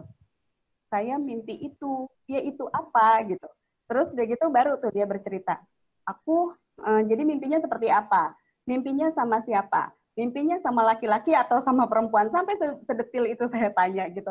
Tapi nggak yang marah gitu nggak. Tapi dengan bahasa saya yang agak sedikit uh, apa namanya sedikit guyon tapi membuat mereka merasa nyaman aja bercerita seperti itu. Jadi uh, akhirnya dia bercerita dengan caranya dia gitu loh ya kan. Seperti itu. Terus uh, adiknya nih kan juga agak penasaran gitu. Apa sih mimpi basah? Apa sih gitu? Jadi jadi mereka tuh uh, bicara gitu loh ya kan. Saya yang menengahkan gitu apa itu mimpi basah. Kenapa kakaknya bisa mimpi basah gitu loh ya kan. Begitupun juga dengan uh, apa kamu nanti perempuan bisa nggak mimpi basah? Kayak gitu juga dia bertanya gitu ya kan. Perempuan mungkin bisa juga mimpi basah tapi uh, apa namanya tidak seperti laki-laki yang itu menunjukkan bahwa dia itu sudah uh, apa namanya sudah uh, dewasa gitu. Uh, kena apa namanya dia mimpi basah itu dalam artian dia sudah memasuki uh, usia uh, atau apa namanya tahapan dia udah mulai bisa nih menghamili menghamili anak perempuan lain gitu kalau kamu tidak hati-hati gitu. Jadi itu sangat-sangat aku ajarin banget gitu uh, bahwa kamu tuh harus hati-hati banget sama tubuhmu, sama penismu, sama vaginamu bahwa itu jangan sembarangan gitu, tidak tidak boleh sembarangan seperti itu. Sampai mereka juga bertanya apa itu masturbasi dan yang lain-lain, kita pun juga betul gitu, kita menahan napas dulu gitu kan tarik napas terus gitu kita baru eh, menjelaskan secara eh, pelan-pelan itu ke anak-anak. Begitupun juga dengan kayak kesetaraan gender di rumah gitu ya kan kayak kenapa sih harus aku gitu yang yang mengerjakan kakaknya nih yang laki-laki? Kenapa aku yang harus ngepel nyapu nyuci piring? Itu kan pekerjaan perempuan gitu.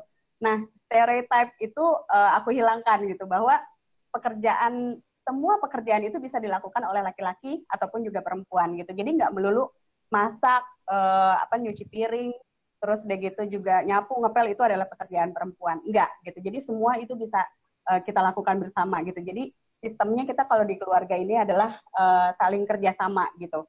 Karena kita juga memang nggak nggak ada nggak ada apa namanya nggak ada uh, asisten rumah tangga juga. Jadi maka uh, semuanya saya berikan tugas gitu. Siapa yang buang sampah siapa yang nyapu siapa yang ngepel kayak gitu. Uh, jadi terus sudah gitu juga uh, banyak juga pertanyaan-pertanyaan. Karena kita punya LSM di rumah gitu uh, LSM-nya juga menyangkut dengan HIV/AIDS Nah, di sini kita juga apa namanya banyak banget klien kita yang dari LGBT gitu. Jadi ada juga pertanyaan dari anak-anak saya yang kenapa si Om X pacarnya kok laki-laki gitu. Itu ya. agak aku aku boleh namain nggak? boleh nambahin ya? Tadi ya pertanyaan itu lebih tadi kan ada yang dijelaskan hmm. dari dokter Anastasia, eh dari dokter ya. Francisca, terus dari dokter Anastasia ya, yang psikolog anak ya. remaja. Itu bagaimana uh, seks, uh, ter, uh, orientasi seks dan gender hmm. uh, ternyata ada yang berbeda ya. dari dari yang biasa bisa biasa atau dibilang normal ya itu aku jadi jadi ya.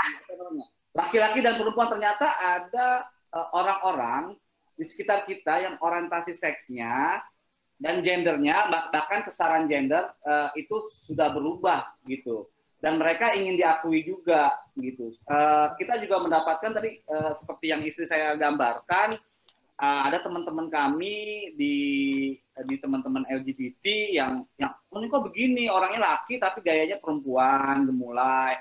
Uh, terkait sogi kali ya? Iya. Sogi ya. Mungkin kamu bisa jelaskan itu juga yang yang yang yang jadi fenomena sekarang ini. Ya. Betul. Karena ini kalau misalnya kita nggak jelasin ke anak ya, karena ini memang benar-benar di depan mata ya gitu loh ya kan teman-teman LGBT ini sangat menunjukkan uh, siapa diri mereka gitu loh ya kan dan ini harus eh, hati-hati sekali kita uh, apa namanya menanggapinya dan juga menjelaskan kepada anak-anak. Saya selalu bilang sama anak-anak saya bahwa ada keberagaman gender tidak melulu uh, gender itu tidak hanya laki-laki dan juga perempuan gitu loh ya kan. Ada yang namanya sogi di situ. Ada yang namanya sogi. Sogi itu adalah uh, sex orientation atau orientasi orientasi seks uh, atau ketertarikan kita ya rasa ketertarikan kita dengan seseorang. Seseorang baik itu kita ke laki-laki ataupun ke perempuan atau kedua kedua-duanya gitu. Terus dan gitu ada juga identitas gender atau gender uh, identity. Jadi uh, gender identitas adalah bagaimana kita mengidentifikasi diri kita ini sebagai apa? Sebagai siapa? Sebagai laki-laki kah? Sebagai perempuan kah? Atau sebagai keduanya seperti itu. Terus begitu ada juga yang uh, ekspresi gender. Nah, ekspresi gender itu akan jauh lebih kelihatan dia lebih feminis atau dia lebih maskulin atau dia lebih uh, androgen atau keduanya gitu. Jadi saya sangat mem, me, apa ya mengejarkan kepada anak-anak saya bahwa ada yang namanya keberagaman gender. Kita harus menerima mereka apa adanya. Tapi gitu loh ya kan bukan berarti uh, kita harus mengikuti arus mereka. Kalau bisa kita yang uh, membawa arus bukan kita yang terbawa arus seperti itu jadi uh, tadi saya tertarik tadi mam uh, aku tertarik hmm. tadi sama penjelasan milestone-nya dari salah satu narasumber bahwa hmm. untuk membentuk itu sebenarnya hmm. yang pertama apa tadi ada fisik emosi ya. kognitif dan nilai-nilai dan sikap itu ternyata hmm. sangat mempengaruhi ya nanti kita bisa apa namanya minta bisa lebih perjelas lah dari apa yang kita share sekarang karena dari ya anak-anak kita sudah menanyakan hal tersebut. Ya. laki-laki dan perempuan betul gitu. betul betul iya betul banget gitu. Jadi itu apa namanya anak-anak kita nih sangat talkatif gitu loh ya kan. Jadi dia nanya e, kenapa sih? Gitu e, seorang laki-laki bisa mencintai seorang laki-laki juga. Kenapa e, seorang laki-laki bisa merubah dirinya menjadi seorang perempuan? Seperti itu. Jadi e, kita menjelaskannya memang secara pelan-pelan ya. Jadi uh, saya saya juga menjelaskannya kepada mereka itu bahwa ada yang namanya tadi itu ada dari uh, apa namanya ada yang memang bawaan dari uh, genetik, ada juga yang uh, itu dari lingkungan faktornya gitu. Jadi ada dua faktor ini gitu. Makanya mereka uh, makanya saya sangat apa harus berhati-hati sekali gitu menjelaskan ini kepada mereka. Saya menjelaskan tentang kromosom, uh, hormon, perubahan hormon dan juga respon tadi kepada anak-anak gitu loh ya kan. Ada yang memang itu ada gitu. Uh, ketika dia dilahirkan, mereka itu seperti terjebak uh, perempuan yang terjebak dalam tubuh laki-laki seperti itu. Ada yang seperti itu. Ada juga yang memang dia hanya ikut-ikutan. Ada juga yang memang karena faktor ekonomi misalnya kayak uh, dia itu uh, pendidikannya rendah, dia dari keluarga yang sangat uh, apa namanya sangat rendah juga ekonominya, dia nggak tahu uh, harus bekerja apa, akhirnya uh, mau tidak mau mereka menjajakan diri atau menjual diri tapi dengan bergaya seperti perempuan gitu ya. Seperti itu. Jadi uh, saya menjelaskan itu kepada anak-anak dan mereka harus uh, menghargai apa pun pekerjaan uh, orang lain. Bukan berarti mereka harus uh, apa namanya uh, dukung atau bagaimana tapi ada ada rasa uh, empati gitu yang yang kita tumbuhkan kepada anak-anak bahwa mereka itu semuanya itu pasti punya faktor X. Kenapa mereka seperti itu gitu. Jadi empati-empati uh, itulah yang selalu kita ajarkan kepada anak-anak gitu loh ya kan bahwa uh, jangan menjudge seseorang gitu loh ya kan dengan uh, fisiknya mereka dengan uh, apa namanya dengan uh, apa yang mereka tampilkan sekarang gitu. Tapi uh, kenapa sih mereka bisa seperti itu gitu? Itu sih. Tapi jadi uh, inti-inti dari sekarang ini bagaimana sih cara kita sebagai orang tua uh, ya. mendidik seks edukasi yang tepat hmm. ya tumbuh kembang mereka gitu yang perlu di, di, di, di garis bawahi itu sih uh, yeah. dengan berbagai macam permasalahan-permasalahan uh, terus bagaimana pengetahuan yang utama sih saya sih kalau dari saya sendiri uh, pengetahuan itu perlu kita kita ketahui gitu karena hidup Betul. ini uh, copy paste kalau menurut saya bahwa Betul. orang tua dulu mengajarkan uh, apa isinya betul, cuma caranya yang tidak tepat dan isinya yang tidak tepat. Nah, sekarang kita tuh harus tepat semuanya tuh. Sebagai orang tua bisa jadi sahabat, bisa jadi orang tua. Ya, nah, itu. Kita tahu tumbuh kembangnya anak, perkembangan hormonalnya, perkembangan biologisnya, ya. itu sih intinya. Nah. Betul. Jadi ketika anak saya juga sudah mulai mimpi basah gitu loh ya kan saya lebih mendorong dia untuk uh, lebih banyak bercerita atau lebih banyak uh, mendekatkan dirinya itu kepada uh, sang ayah gitu. Jadi biar dia tahu bagaimana sih dunia laki-laki itu yang sebenarnya tuh seperti apa dan nanti apa aja sih tahapan-tahapan yang akan uh, dia jalanin gitu loh ya kan. Seperti misalnya uh, saya tuh agak kepo gitu dengan dengan dunia anak-anak saya gitu ya kan kayak misalnya mereka punya Instagram, saya buka-buka tuh Instagramnya tuh apa aja sih isinya gitu loh ya kan. Agak sedikit cengang, agak sedikit kaget uh, ketika saya melihat uh, anak saya yang sudah mulai remaja itu mempunyai apa mulai membuka atau nge-add gitu loh ya kan uh, apa namanya artis-artis. luas. Ah artis-artis luar yang dandanannya agak seronok lah. Ya agak seronok. Kita berdua kaget gitu loh ya kan tapi kita ajak bicara gitu. Kita nggak marahin. Kita bilang apa yang ada dalam pikiran kamu ketika kamu melihat ini? Dan kamu uh, apa namanya berimajinasi seperti uh, uh, imajinasi apa? gitu loh ya kan yang muncul dan uh, apa yang kamu lakukan setelah kamu berimajinasi gitu. Jadi saya ajak ngobrol mereka dengan dengan cara seperti itu gitu. Jadi uh, benar-benar uh, pertama sih memang awalnya kita agak gitu kan panik gitu loh ya kan tapi akhirnya kita berdua sama-sama oke okay, kita harus tenang kita harus tenang gitu kita berdua harus tenang dan kita berdua harus benar-benar merangkul mereka karena uh, siapa lagi gitu loh ya kan yang mau mengajarkan mereka tentang uh, edukasi seks kalau bukan dari uh, orang tuanya gitu loh ya kan karena hari gini aduh banget banget ba apa penting banget gitu loh ya kan kalau misalnya bukan dari orang tua bener banget mereka akan mencari di luar gitu dan kita nggak bisa nah, menjamin juga artinya ya. kita nggak bisa menjamin ketika mm -hmm. apa pun yang telah kita berikan secara tepat benar ya. dan lain-lain itu ya maksudnya penyimpangan-penyimpangan atau hal-hal ya. yang saat mereka belum lakukan itu bisa ya. terjadi. Ya. Nah itu Betul. adalah salah satu ketakutan-ketakutan orang tua seperti kami maupun orang tua yang lain. Gitu misalkan Betul. seks belum nikah, seks di usia muda yang belum memang ya. uh, uh, itu hal-hal yang sangat kami takutkan. Nah itu tetap Betul. kami terapkan ya sampai sejauh ini sih belum terjadi gitu. Baru hal-hal yang ya. muncul dari proses-proses hormonal maupun tumbuh kembangnya gitu. Betul, nah, sekali. ya uh, ya semua orang tua pasti gitu. Pasti takut kita nggak tahu perkembangan anak tadi seperti kenapa nggak boleh ngomong anjing gitu kan di dalam sebuah keluarga. Nah, berarti hmm. itu nilai-nilai itu tidak kita ajarkan ternyata dia dapat di sebelah tetangga kah dia main ya. di sekolahnya di lingkungan lingkungan lain. Nah, itu sangat kita tidak bisa cegah tetapi kita kasih bisa nilai-nilai apa rules yang ada di dalam uh, rumah gitu. Iya. Yang fondasi sekali. kita. Nah, betul sekali. Nah, itu juga kita uh, sangat menjaga uh, apa namanya komunikasi tadi kepada anak. Saya saya dan suami itu sering banget bertanya, "Kamu udah punya ketertarikan belum sama uh, lawan jenis kamu?" gitu lah ya kan. Uh, sama perempuan atau sama siapa gitu loh ya kan kamu tertariknya gitu. Uh, saya tuh juga jelasin gitu ke mereka gitu loh ya kan mereka harus tahu siapa pasangan mereka nanti gitu loh ya kan. Karena kita nggak pernah tahu nih gitu loh. Karena kita berdua ini uh, ada di lingkungan uh, apa namanya dunia HIV AIDS kita menjelaskan juga kepada mereka bahwa pentingnya mereka mengetahui siapa diri mereka dan siapa pasangan mereka nanti gitu loh ya kan. Karena kita nggak pernah akan tahu ketika kamu nanti uh, mulai berpacaran kamu nanti mulai curious bagaimana sih cara apa rasanya gue nyium perempuan terus megang tubuh perempuan terus akhirnya gue bersenggama dan yang lain-lain seperti itu kita kita jelasin tuh. Sebelum itu terjadi kita jelasin. Kamu nggak pernah tahu ya siapa pasangan kamu. Itu kamu, dia masih perawan atau enggak. Kalau dia udah nggak perawan dia pernah tidur sama siapa aja. Terus uh, pasangan sebelumnya juga dia pernah pakai narkoba atau enggak. Terus pernah tidur sama siapa juga gitu. Itu akan menjadi kayak snowball gitu lah ya kan.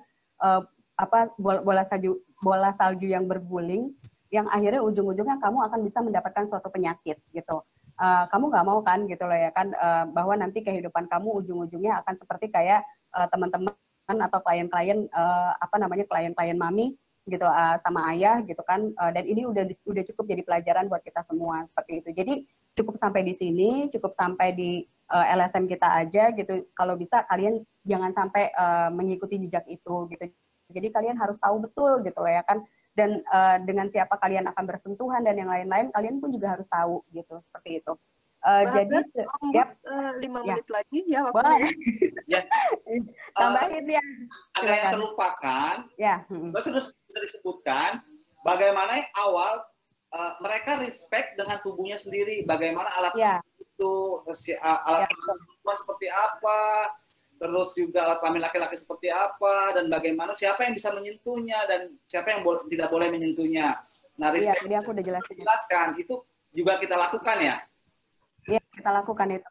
Kita lakukan itu uh, bagian tubuh mana yang boleh disentuh dan ya, apa yang tidak boleh disentuh dan siapa yang boleh menyentuhnya tadi udah aku jelasin. Terus ya. gitu ada juga kita uh, menjelaskan juga tentang kebutuhan seks pada orang tua gitu. Jadi pernah suatu hari kita lagi uh, kita nggak tahu nih kalau anak-anak tuh ternyata terbangun oh. pada malam ya. Gitu. Terus paginya tuh dibahas gitu sama mereka. Mami sama ayah semalam ngapain? Ayo gitu. Jadi kita tuh sampai hah? Astagfirullahaladzim gitu. jadi kita berdua sempat yang uh, oke okay, gitu kan. Yuk kita ngobrol yuk sini yuk. Kita sambil makan ngemil atau nonton gitu loh ya kan. Kita ajak ngobrol mereka gitu bahwa ada kebutuhan uh, orang dewasa gitu loh ya kan yang kebutuhan seks uh, orang dewasa itu uh, mereka uh, butuh uh, berpelukan, berciuman gitu loh ya kan. Mereka butuh melakukan hubungan seks gitu. Nah hubungan seks itu seperti apa nanti juga kalian akan tahu. Kalian nggak perlu cari tahu sendiri seperti apa. Pada usianya tepat usia kalian nanti kalian sudah menikah kalian akan tahu kok gitu dan itu akan lebih indah lebih nikmat lebih enak rasanya dibandingkan kalian mau cari taunya dari sekarang. Aku bilang gitu aja. Jadi biar mereka juga oh oke okay, gitu ya kan. Seperti itu. Jadi uh, apa ya, ya jadi uh, apa mau ditambahin nggak ya? Kalau Udah dari bahan, bahan kamu kan nanti ada ada pertanyaan kita atau ada ada yang sama atau ada kekhawatiran. Ya iya, macam-macam ya, kekhawatiran itu tanya nih ya. aku baru juga uh, beberapa nah. meeting terus conference yang pesertanya 200 lebih nih. Wow, ya luar biasa ya. gitu. Ini malam ini pakai uh, mudah-mudahan pengalaman kita berdua ini ya. bisa menjadi uh, apa namanya pembelajaran juga buat kita bersama. Sama-sama belajar lah. Sama-sama belajar, bukan berarti kita udah benar juga nah, gitu kan. Kita juga berdua juga masih banyak kekurangan, kita berdua juga masih punya banyak PR, kita berdua juga masih punya banyak kekhawatiran yang ya. yang hampir sama mungkin dengan ibu-ibu dan juga ya moms and dad yang lainnya gitu loh ya kan di luar sana yang memang kita uh, kita kadang ya nggak tanpa sadar kita tuh belajar justru dari anak gitu. Benar gak sih gitu loh ya kan kadang kadang-kadang pertanyaan mereka tuh agak sedikit menggelitik benar aja gitu kata kata uh, apa namanya dokter Siska ya tadi atau eh uh, sorry Mbak Anas Mbak Anas tadi Mbak. Anas ya. karena ada pertanyaan yang itu nggak diduga-duga kapan kapan waktunya gitu loh ya kan seperti itu. Jadi akhirnya kita harus perlu belajar lagi gitu loh ya kan. Oh iya ya kenapa ya? gitu loh ya kan. Uh, boleh kasih mami waktu sebentar uh, satu hari besok mami akan jawab. Kadang-kadang aku kalau udah nggak bisa jawab pertanyaan mereka aku selalu ke apa namanya minta waktu sih sama mereka untuk boleh nggak mami minta waktu sama kalian? Karena mami nggak bisa menjawab uh, pertanyaan kalian sekarang. Uh, mami sama ayah butuh waktu berpikir gitu loh ya kan dan juga waktu butuh waktu untuk belajar dulu untuk bagaimana cara kami itu untuk menyampaikan pertanyaan uh, dari yang kalian uh, apa namanya tanyakan seperti itu. Itu sih pelajaran yang bisa kita sharing ya ya ya, ya. malam ini ya. Ya ya, ya itu mbak Baik. Apa, Dokter Terima kasih banyak, Mbak Om Bud. Sama. Ini pengalaman langsung dari uh, orang tua yang sudah berusaha menjalankan berusaha. anak dengan variasi usia anak, anaknya laki-laki ada, perempuan ada. Ya. Ini pasti mempunyai uh, kekhawatiran dan ketakutan yang sama dengan peserta yang 200 lebih ini. Betul sekali. Ini menunjukkan bahwa ini orang tua orang tua ini sangat haus dengan uh, ilmu Informasi. ini nih, uh, uh, sangat kebingungan sebenarnya. Tapi mungkin uh, belum ada uh, media yang uh, mengajarkan. Mudah-mudahan ini bisa ya. dimanfaatkan oleh teman-teman ya. Baik, ya, uh, kita akan ke sesi tanya jawab. Uh, ya. Ini mohon maaf, Mbak Agus, Ombud saya mute dulu ya. Ya. Oke, okay. uh, ada banyak sekali pertanyaan. Mohon maaf, teman-teman, uh, saya tidak bisa membacakan satu persatu karena ini kita keterbatasan waktu. Uh, tapi jangan khawatir, nanti akan saya rekap semua pertanyaannya, nah nanti akan dijawab dalam bentuk uh, materi edukasi yang lain, mungkin Google Meet berikutnya atau uh, Instagram Live atau artikel nanti akan dibagikan.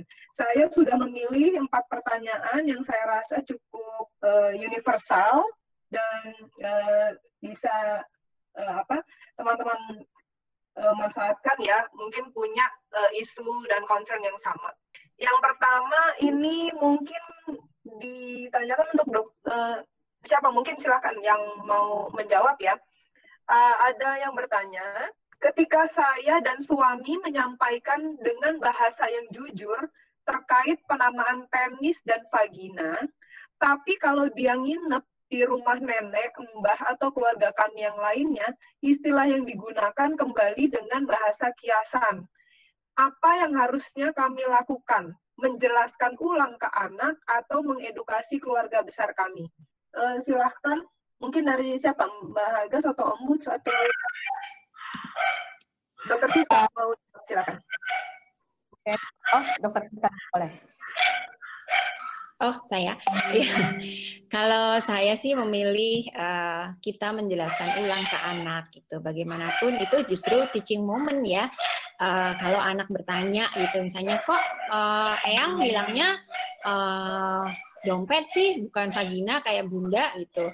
Uh, itu uh, uh, saya juga mengalami pertanyaan serupa dari anak saya, tapi konteksnya berbeda ya, bukan soal seks waktu itu. Jadi bahwa ajaran eyangnya berbeda dengan ajaran saya gitu. Dan itu itu kesempatan kita untuk menjelaskan bahwa perubahan apa kan berubah. Iya dulu waktu zamannya eyang, eyang belum paham tahunya seperti itu. Nah, sekarang kan Bunda, sekarang kan internet udah banyak, buku-buku lebih banyak. Jadi uh, pengetahuan Bunda berbeda dengan pengetahuannya Eyang gitu. Jadi uh, Bunda mengajarkan apa yang Bunda tahu gitu. Eyang mengajarkan apa yang Eyang tahu. Jadi memang uh, kalau saya sih lebih memilih itu dan menunjukkan bahwa memang berbeda-beda bahkan bukan hanya dengan Eyang kadang-kadang kenapa kok um, mama yang lain papa yang lain kok nggak begitu kok mama begini. Jadi bahwa setiap keluarga punya value dan setiap orang tua punya uh, cara yang dia percaya atau apa yang ingin ditanamkan ke anaknya masing-masing. Dan yang selalu saya tanamkan juga bahwa yang dititipi sama Tuhan itu uh, orang tua gitu. Jadi uh, apa namanya uh, bunda berusaha belajar dan apa yang bunda pelajari itu yang uh, kita yang bunda kenalkan ke kamu. Mungkin itu. Uh, baik Terima kasih, Dokter Sita.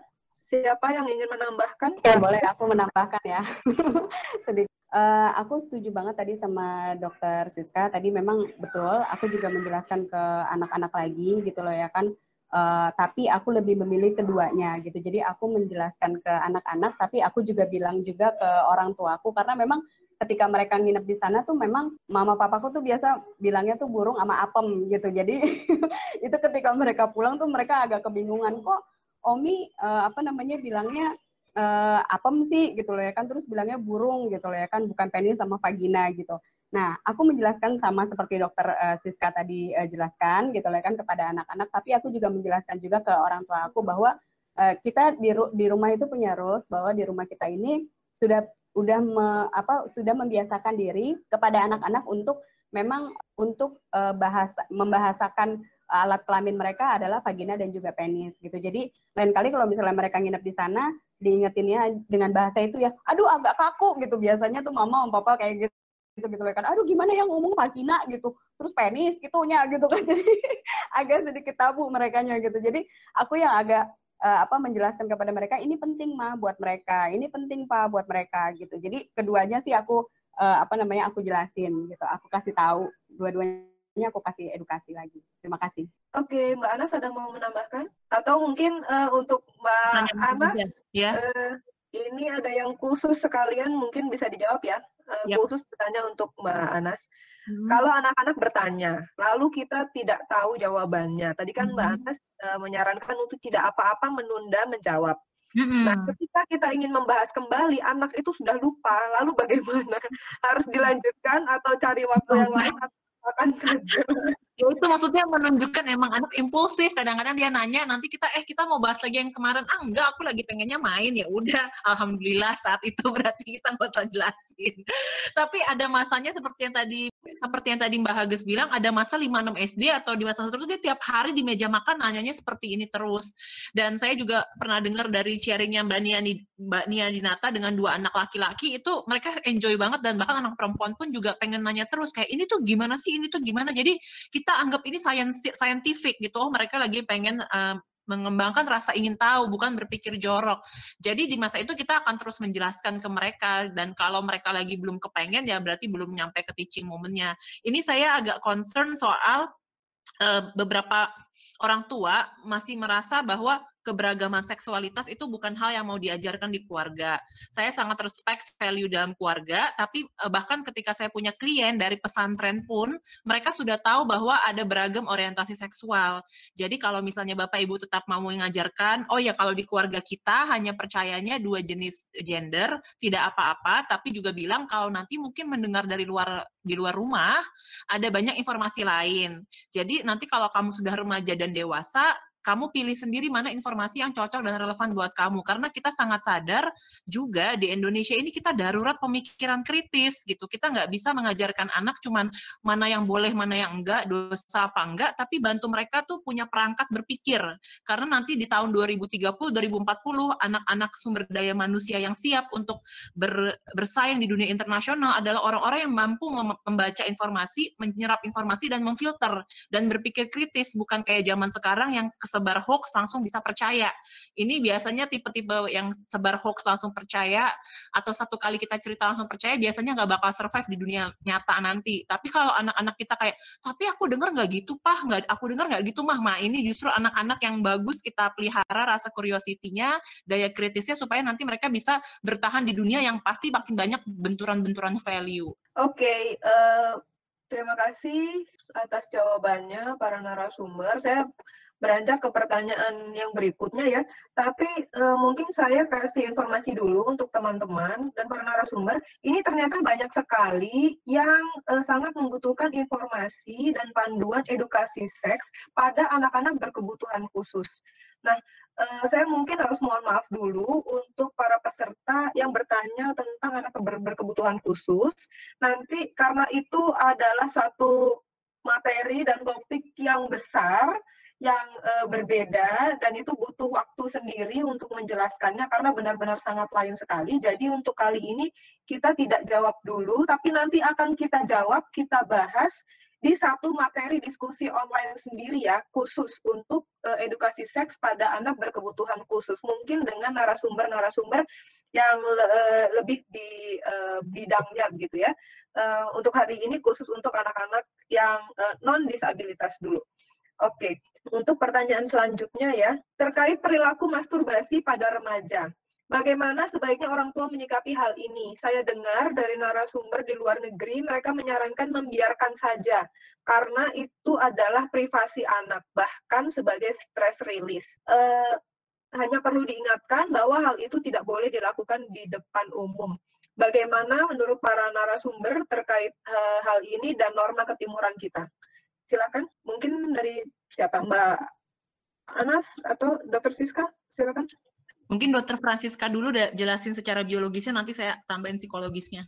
Oke okay, uh, soal masturbasi ya.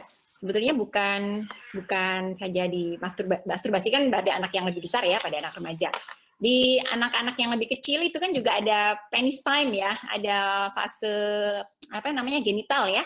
Kalau nanti mungkin Anas uh, menjelaskan itu ya dari teori psikologinya. Jadi uh, apa namanya uh, secara biologis kalau anak-anak yang lebih kecil tuh penis time itu pada dasarnya menimbulkan kenyamanan ya. Tapi bukan bukan berarti ada apa namanya uh, hasrat seksual atau fantasi yang bagaimana. Tapi memang simply itu uh, ada rasa nyaman aja gitu. Nah uh, yang yang dianjurkan sih sejauh ini betul pertama-tama itu mengingatkan bahwa itu tidak bisa di uh, segala tempat gitu ya anak saya juga dulu mengalami itu ketika toddler gitu ya lagi di meja makan, pegang-pegang penis, lagi di uh, apa lagi jalan-jalan di mall, pegang-pegang penis gitu itu itu harus kita komunikasikan bahwa kalau emang mau pegang penis ya jangan di uh, tempat umum, jangan di saat yang ini. Tapi uh, juga apa namanya kalau pada anak-anak kecil kan sebetulnya dia juga impulsif ya. Jadi masih me,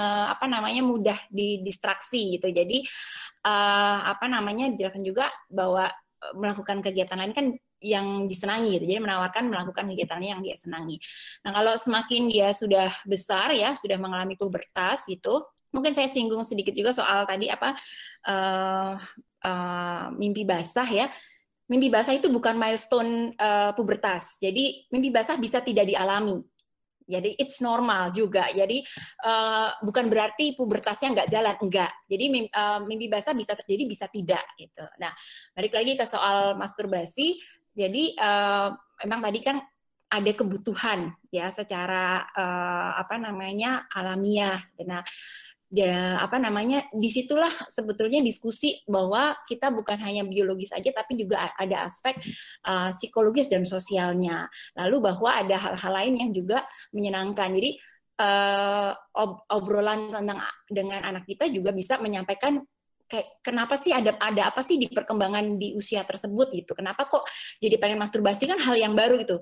Oh kok kayaknya kok gini nyaman ya? Oh gini enak ya? Itu hal yang baru. Nah jadi perkembangan otak yang demi, yang bahwa dia memang uh, menyukai hal yang baru impulsivitas itu memang kuat di situ. Dan kemudian uh, apa jadi mem, mem, membuat itu adalah hal yang normal. Itu bagian dari perkembangan dan juga kebutuhan manusia, tapi memang kita ajarkan untuk bagaimana mengelolanya. Mungkin itu sih uh, dari saya. Baik, mungkin dari Mbak Anas ya yang mau menambahkan ya. Silakan Mbak Anas.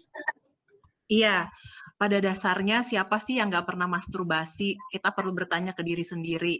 Jadi itu bagian dari uh, kita menyadari anak-anak itu butuh orang tua yang genuine, bukan yang hipokrit. Karena mereka akan sadar kalau kita bohong. Dan kalau kita bilang oh itu nafsu seksual tuh nggak ada. Tapi kita bisa bilang bahwa iya itu berjuang kok. Tapi kita bisa atur. Dan waktu di usia remaja uh, karena tadi sensasi rasa enak kuncinya itu ya rasa enak rasa nyaman dan saya menangani anak uh, anak-anak juga yang mereka karena mereka awalnya tuh mungkin iseng sebelum tidur terus mereka pegang-pegang kelamin terus tahu tuh rasa enak. Jadi buat anak itu sekali lagi bukan porno tapi rasa enaknya.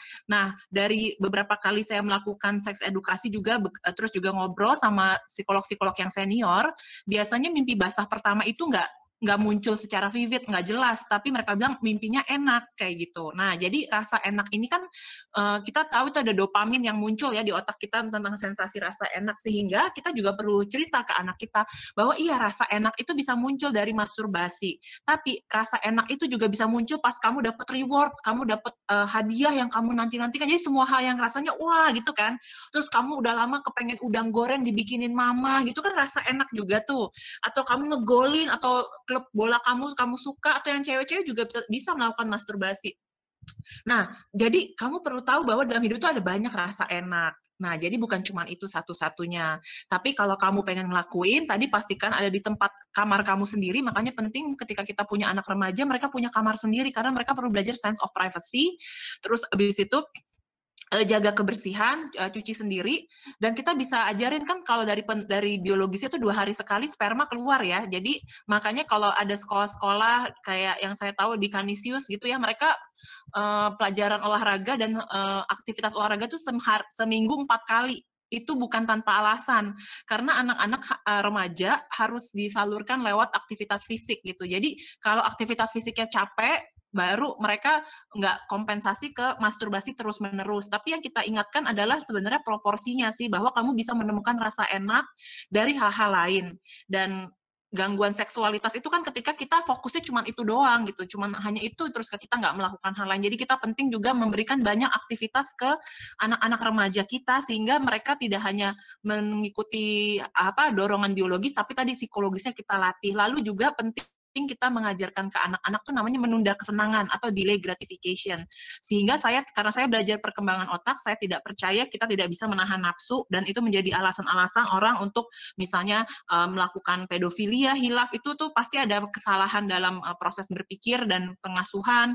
Lalu misalnya menikah muda hanya karena nggak bisa nahan hasrat. Karena dari penelitian psikologi kalau Bapak Ibu pernah nonton di YouTube ya, namanya marshmallow effect. Jadi anak dikasih marshmallow, terus dia bilang kamu tunggu ya lima menit gitu kan. Nanti kalau lima menit kau bisa tahan, kalau uh, saya balik lagi kamu dikasih dua marshmallow. Sama kayak kita di rumah nunggu anak misalnya dia lagi batuk. Kalau kamu nggak makan permen sekarang, nanti pas kamu sembuh kamu udah dapat dua permen. Nah latihan-latihan menunda kesenangan ini dalam berbagai hal atau tentang nonton kita tunda dulu menunda kesenangan ini membantu anak berlatih menunda hasrat seksualitas. Karena kita dikasih Tuhan itu otak rasional yang sangat besar. Kita bukan cuma punya otak limbik yang kayak gue nafsu gue pengen sekarang atau saya pengen sekarang saya curi. Itu menunjukkan betapa infantil atau ketidakmatangan otak dan berarti tidak dilatih sama lingkungan. Karena otak itu seperti otot. Jadi kita bisa jelasin ke anak-anak remaja iya itu enak tapi ada halanya bisa kita lakukan. Dan maksudnya ada ada reward lain yang lebih besar ketika kamu bisa ngumpul ngumpulin uang keliling dunia kayak gitu. Nah, satu kali saya pernah ngobrol sama Mbak Nia Dinata, terus Mbak Nia Dinata juga bilang, anaknya bilang gini yang SMP, Bunda, Bu, abang tuh seneng banget masturbasi tuh enak banget. Boleh nggak sih aku ngelakuin secepatnya gitu kan? Terus Nia Dinata bilang ya abang abang kalau tanya sama bunda sih bunda pasti sedih kalau abang mau ngelakuin. Tapi kalau nanti abang sudah ber, berpenghasilan sendiri sudah tidak apa-apa nanya bunda sudah tidak bergantung secara ekonomi sama bunda sudah bisa bertanggung jawab buat seluruh hidup kamu dan kamu memilih untuk melakukan itu ya bunda bisa apa. Paling bunda sedih. Nah anak digituin biasanya jadi mikir kalau kita cuma larang-larang doang anak remaja otaknya lagi lagi emosinya lagi berkembang. Kita larang kayak kita dulu aja waktu remaja dilarang pakai jeans sobek-sobek saya malah pakai. Jadi makin kita larang remaja dia makin pengen. Jadi mendingan kita pakai cara-cara ngefur tapi mereka jadi berpikir. Itu sih kalau dari saya. Baik uh, saya lihat nampaknya Mbak Hages mau menambahkan dari tadi udah narik-narik napas. Mungkin ada pengalaman yang bisa di-sharingkan Mbak Hages atau Om ke mana Om masih ada nggak ya. silakan silakan. Ada ada ada, ada ya, ya, ya. untuk tadi hmm. saya tertarik karena memang tadi ternyata uh, dalam otak itu ada bisa kita tunda terus ada banyak pilihan-pilihan bagaimana menunda kesenangan ya khususnya untuk ma ya. masturbasi. Nah itu juga sebenarnya baru aja belum lama ini kami praktekkan ya. pada dance kita yang di, lagi ya. SMP nih. Ya, bagaimana kita kami bahasa terus terus saya, saya tanya kamu udah berapa kali selama ini masturbasi bilang gitu. Dia malu. Dia malu enggak aku belum pernah aku cuma yang mimpi basah doang. Cuma kalau untuk hasil ke situ tetap ada cuma belum dia lakukan. Pengakuannya sih seperti itu. Gitu ternyata selain memang penundaan tadi eh, dan kesenangan di dopamin kita nih banyak gitu. Sebetulnya apa pun yang kesenangan kesenangan yang kita akan buat terus itu itu hal-hal yang sangat menantang buat buat mengajari anak-anak kita gitu. Ini ya. pengalaman dan ilmu yang sedang kita praktekkan sekarang ini. Betul Betul sekali. Jadi uh, kalau kita berdua itu juga uh, apa namanya lebih lebih apa ya memberikan memberikan pilihan juga sih kepada anak gitu loh ya kan. Kalau kamu mau melakukan itu ya ya itu tadi saya juga bilang gitu loh ya kan. Agak sedih sih sebenarnya gitu loh ya kan. Tapi kalau kamu bisa melakukan hal yang lain gitu kayak kalau ayahnya tuh lebih ke gimana kalau kamu olahraga deh? Coba deh kamu olahraga gitu loh ya kan. Jadi ayahnya tuh selalu nge-push anak-anak tuh untuk uh, lebih aktif gitu loh ya kan lebih uh, olahraga atau apa gitu. Jadi uh, apa kegiatan fisiknya lebih banyak gitu seperti itu. Jadi jangan jangan hanya uh, nonton TV gadget dan yang lain-lain. Jadi nanti uh, apa namanya pikirannya jadi malah ke mana-mana juga gitu kan. Jadi tapi uh, fisiknya juga harus tetap dilatih gitu kayak gitu. Jadi uh, suami saya juga sering lebih lebih sering ngobrol sih kalau sama sama anak lakinya gitu loh ya kan. Untuk sekarang sekarang ini lagi masa-masa pubertasnya dia gitu. Ya tambahannya itu aja dari kami. Ya. Sorry mau nambahin Oh boleh boleh. kadang-kadang sesederhana ini Bapak Ibu bajunya ya. anak, celananya ya. jangan ke, jangan terlalu ketat baik anak laki-laki maupun oh, perempuan. Oh, iya. Ya, Karena betul. masa remaja lagi sensitif banget itu kalau pakainya ketat-ketat celana-celana ya. itu itu terus stimulus gesek dikit bisa betul. tegang gitu. Jadi betul. pastikan celananya gombrong. Benar, benar, benar. Kalau itu benar, kalau itu terjadi sama anak saya yang perempuan sih gitu. Jadi kalau uh, apa namanya, jadi dia tuh pernah uh, saya saya apa ya kayak uh, apa gap saya gapin gitu loh ya kan ketika dia tuh lagi gesek-gesek uh, vaginanya gitu loh ya kan. Dia dalam keadaan tengkurap terus dia gesek-gesek. Aku bilang ade eh kakak kakak lagi apa? gitu. Terus dia langsung malu sendiri gitu loh ya kan dok. Jadi saya uh, coba ajak dia untuk bicara gitu loh kan itu enak ya rasanya gitu. Seperti apa? Kamu ngebayang ada ada kamu ngebayangin sesuatu nggak enggak aku cuma ngerasain enak aja gitu. Kayak gitu. Jadi memang kepolosan kepolosan itu yang ada gitu loh ya kan di mereka dan itu uh, kita jelaskan juga kadang memang sebagai orang tua ya kita uh, perlu belajar juga dari anak uh, itu menjadi PR juga buat kita gimana nih caranya kita menjelaskan gitu kan. Apa uh, efeknya nanti buat anak ketika mereka merasakan itu uh, terlalu jadi ketagihan gitu. Karena kan ada uh, anak yang akhirnya dia tuh jadi jadi edik gitu loh ya kan dengan hal-hal seperti itu gitu loh dok. Mungkin uh, ada saran nggak dok uh, dari dokter gitu lah kan gimana caranya biar anak tuh tidak edik gitu dengan dengan hal-hal yang tidak enak eh uh, apa dengan hal-hal yang membuat mereka tuh enak dan juga nyaman. Selain tadi yang kita bisa menunda uh, apa namanya uh, kesenangan mereka dan yang lain-lain. Iya, ini mungkin ke dokter Siska ya. Pertanyaan berbuah pertanyaan, dok. Mungkin mau dijawab sekarang atau gimana?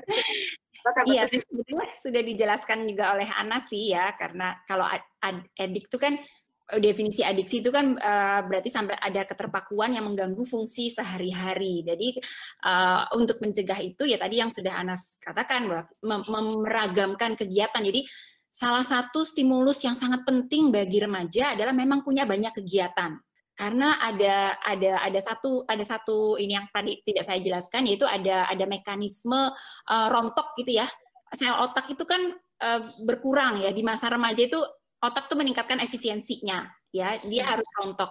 Yang bertahan adalah yang sering distimulus yang sering dilatih itu jadi kalau anak-anak itu kebanyakan dia dia uh, monoton kegiatannya, terlalu uh, fokus ke uh, apa namanya tadi. Yang yang jelas uh, risetnya adalah di penelitian adiksi internet ya. Adiksi internet itu kelihatan sekali girus-girus otaknya jadi sepi. Hmm, Oke. Okay. memang salah satu yang itu adalah uh, remaja itu perlu punya banyak kegiatan untuk stimulasi otaknya gitu. Dan Oke, okay, jadi apa yang kami sudah lakukan itu udah udah udah udah emang harusnya begitu ya dok ya? Iya, iya betul. Oke, okay, baik. Uh, terima kasih. Uh, ini kita ke pertanyaan terakhir ya. Sekali lagi mohon maaf untuk Bapak, Ibu, dan teman-teman peserta.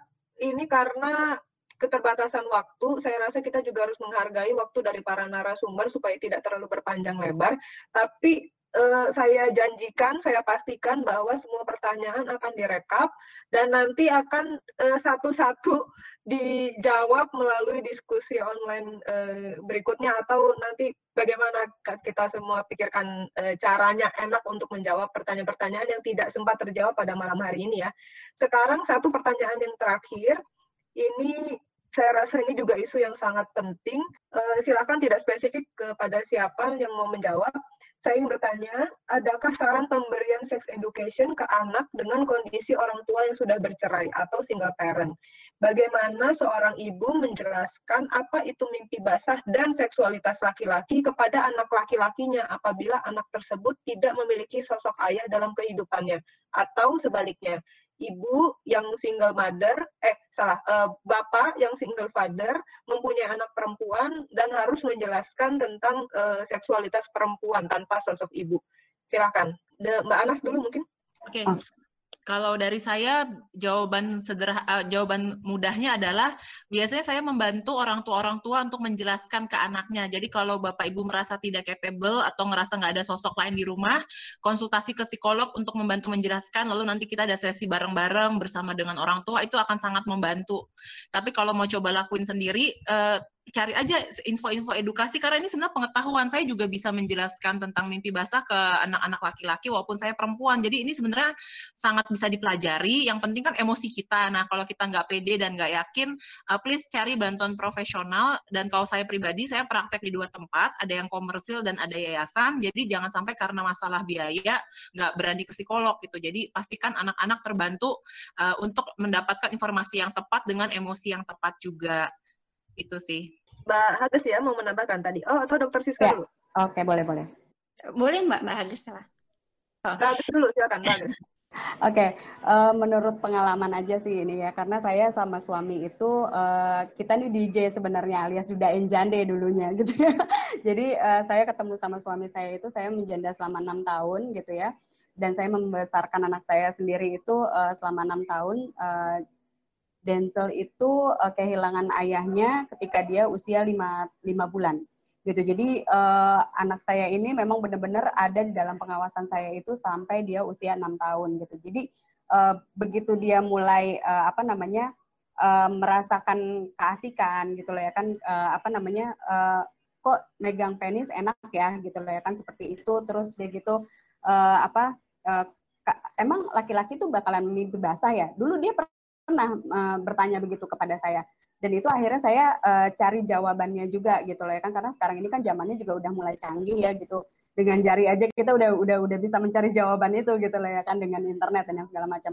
Jadi uh, menurut pengalaman saya sih begitu. Jadi saya menjelaskan kepada mereka bahwa ini memang tugas saya gitu. Saya merasa bahwa ini adalah tugas saya gitu loh ya kan. Menjelaskan kepada anak saya walaupun tidak ada sosok uh, ayah gitu loh ya kan uh, di dalam keluarga gitu hanya kami berdua gitu. Tapi uh, saya memang me, me, apa ya saya memposisikan diri saya adalah sebagai ibu sekaligus menjadi seorang uh, ayah juga kepada anak saya. Memang itu tidak tidak mudah gitu loh ya kan menjadi ibu sekaligus menjadi uh, bapak me, apa kepada anak. Tapi mau tidak mau itu memang harus dilalui gitu. Memang itu harus kita kita kita belajar uh, banget gitu loh ya kan bagaimana agar anak-anak itu tidak men, tidak salah mendapatkan uh, informasi seperti itu. Kalau kalau pengalaman dari saya sih seperti uh, seperti itu. Uh, baik, dari Ombuds dulu, Dokter Siska, maaf, uh, Ombuds dulu ya supaya membagikan sharingnya dari perspektif ayah terhadap anak perempuan nih. Oh ya, uh, terima kasih. Uh, saya dari pernikahan terdahulu tadi sudah diceritakan kami adalah DJ pernikahan terdahulu punya anak tapi kebetulan anak kami, anak saya nih yang dari istri terdahulu itu ada di Kepri, uh, tetapi dalam satu tahun itu pasti ada pertemuan kami berdua. Uh, yang pertama uh, ketika SMP, sekarang beliau uh, cinta namanya sudah mau lulus SMA. Pas ketika SMP, saya kan tidak mengikuti uh, ketika proses uh, menjelang remajanya, tetapi pas ketemu momentum itu saya berusaha untuk bertanya apa kamu sudah menstruasi salah satunya itu? Terus ketertarikan kamu gimana dengan lawan jenis? Itu saya ceritakan termasuk uh, siapa saya gitu. Siapa saya dia tahu jangan kamu dengar siapa orang tuamu itu dari orang lain. Baik kebaikan maupun kebaikannya. Uh, karena kami saya saya punya background yang memang dari adiksi penggunaan narkotika. Uh, dahulu ya. Dan beliau tahu saya juga dari orang tua yang memang dua-duanya uh, terinfeksi HIV istri saya dari almarhum suaminya kalau saya karena penggunaan narkotika saya. Nah itu hal-hal yang terberat buat saya untuk menjelaskan. Tetapi pada akhirnya ternyata dia sudah dapat informasi itu. Tetapi saya lebih jelaskan bagaimana prosesnya gitu termasuk uh, ketika nanti kamu punya cowok atau apa kamu harus cerita ke, ke, ke saya ya maksudnya selain uh, ibumu yang ada di KFC sana gitu sih selama ini kita jaga sih komunikasinya walaupun jarak ya. jauh walaupun dengan video call walaupun dengan WhatsApp Ya WhatsApp grup ya kita punya WhatsApp grup. Ya. Jadi uh, sangat menjaga uh, hubungan komunikasi sama anak-anak gitu. Saya pun juga uh, hubungan saya sama Cinta sama anak uh, suami saya yang pertama itu justru dia merasa lebih jauh lebih nyaman cerita ke saya dibandingkan uh, dengan uh, ibu ibu kandungnya gitu karena menurut dia uh, saya bisa menjadi teman buat dia gitu. Uh, apa namanya? benar-benar uh, saya bisa memahami apa yang dia dia dia apa dia mau gitu loh ya kan yang dia rasakan seperti itu. Sedangkan dia kalau ke ibunya itu ibunya lebih galak katanya kalau di sana. Tapi kalau saya itu dia lebih lebih nyaman gitu ceritanya dan dia selalu mendapatkan jawaban ketika dia ada pertanyaan seperti itu sih. Jadi makanya uh, kita ber, berdua ini sangat menjaga komunikasi itu sih ke anak-anak. Baik, terima kasih. Ini mungkin grup WhatsApp-nya Om Bud sama Mbak Agus nih, grup WhatsApp keluarga yang anti hoax ya. Mungkin satu-satunya di Indonesia. Grup keluarga WhatsApp anti hoax. Terakhir, Dokter Siska, silakan. Iya, uh, saya juga mau sharing. Saya juga single mom dari dua anak laki-laki. Uh, jadi benar tadi kata Anas, kekuatannya kan ada di pengetahuan ya. Jadi kita akan percaya diri untuk ngobrol tentang apa pun ya, nggak hanya soal seks ke anak kalau kita punya pengetahuan. Jadi langkah pertama ya memperkaya diri dengan pengetahuan, pakai alat bantu. Nah, uh, tadi Anas juga sudah katakan kalau anak-anak kan sebetulnya nanya soal seks kan, apalagi masih kecil-kecil kan sebetulnya yang mikirnya nggak aneh-aneh ya, yang konkret-konkret aja, yang sederhana-sederhana aja. Jadi uh, uh, memiliki pengetahuan, yang kedua ya dimulainya sejak sedini mungkin. Jadi uh, kita bisa mengenalkan mulai dari yang mengenal tubuh gitu. Jadi kita lebih lebih nyaman kan ketimbang kita baru mulainya udah besar kan dia pemikirannya udah kompleks, mungkin udah tahu banyak dari tempat lain gitu. Jadi dimulai dari uh, dini gitu. Dan uh, saya juga menjelaskan ke anak laki-laki saya uh, kenapa Eh, dia pernah melihat saya menstruasi dan tembus gitu ya. Jadi kenapa perempuan itu menstruasi gitu ya? Uh, karena nggak ada bayi, karena uh, bunda tidak hamil gitu ya. Jadi akan menstruasi setiap bulan, akan berdarah. Gitu ya. Udah ternyata stop aja sampai di situ, nggak nanya lebih jauh lagi gitu. Jadi kalau anak-anak kan lebih mudah yang menjawabnya. Sama yang kedua yang mau saya sampaikan tadi uh, yang sudah disampaikan oleh Anas juga uh, apa namanya professional seeking. Jadi uh, selain ke psikolog, sebetulnya masa remaja itu idealnya juga melakukan medical check up.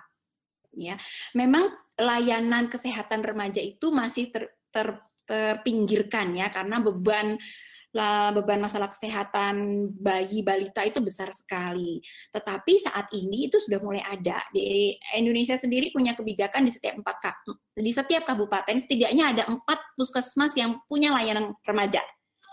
Nah, uh, beberapa uh, layanan swasta sekarang udah mulai. Kayak kalau uh, rumah sakit ada rumah sakit harapan kita dia punya klinik remaja. Terus Fatmawati juga sudah memulai klinik remaja gitu dan saya sendiri juga memulai klinik remaja di uh, RSIA Bina Medika di Bintaro. Jadi uh, dengan uh, apa namanya pertemuan dengan profesional ini bisa kita manfaatkan juga untuk memberi penjelasan yang mungkin kita tidak bisa sampaikan ke anak kita. Nah, jadi kalau kasnya klinik remaja itu remaja akan punya sesi one on one tanpa pendampingan orang tua, hanya dengan si profesionalnya.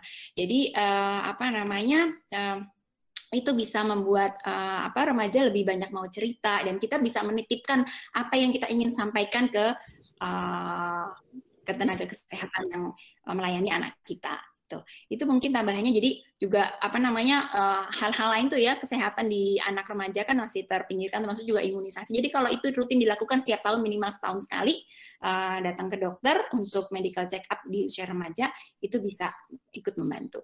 Mungkin itu. Terima kasih.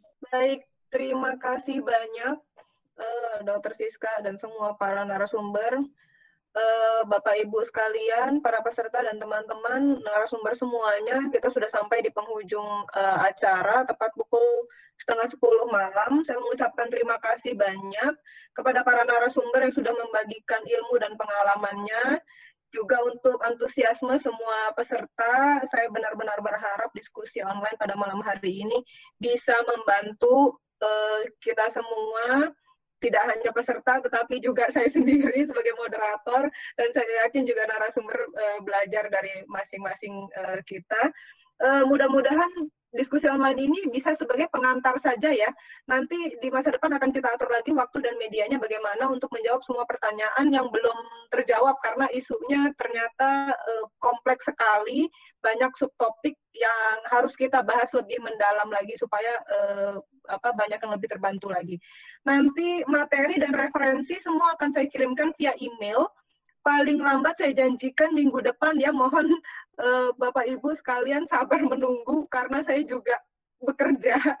Jadi uh, tapi saya janjikan paling lambat uh, minggu depan ini juga karena sangat di luar ekspektasi jumlah pesertanya luber-luber ini tadi banyak yang nggak bisa masuk sudah WhatsApp saya sudah penuh karena kok nggak bisa masuk nggak bisa masuk tapi nanti uh, semua materi akan saya uh, bagikan lewat email. Nanti silahkan teman-teman kalau mau membagikan juga ke orang-orang yang dirasa uh, butuh ya, pasti akan dikirimkan. Sam saya, akhir kata saya sampaikan sampai bertemu di edukasi seks uh, diskusi edukasi seks berikutnya.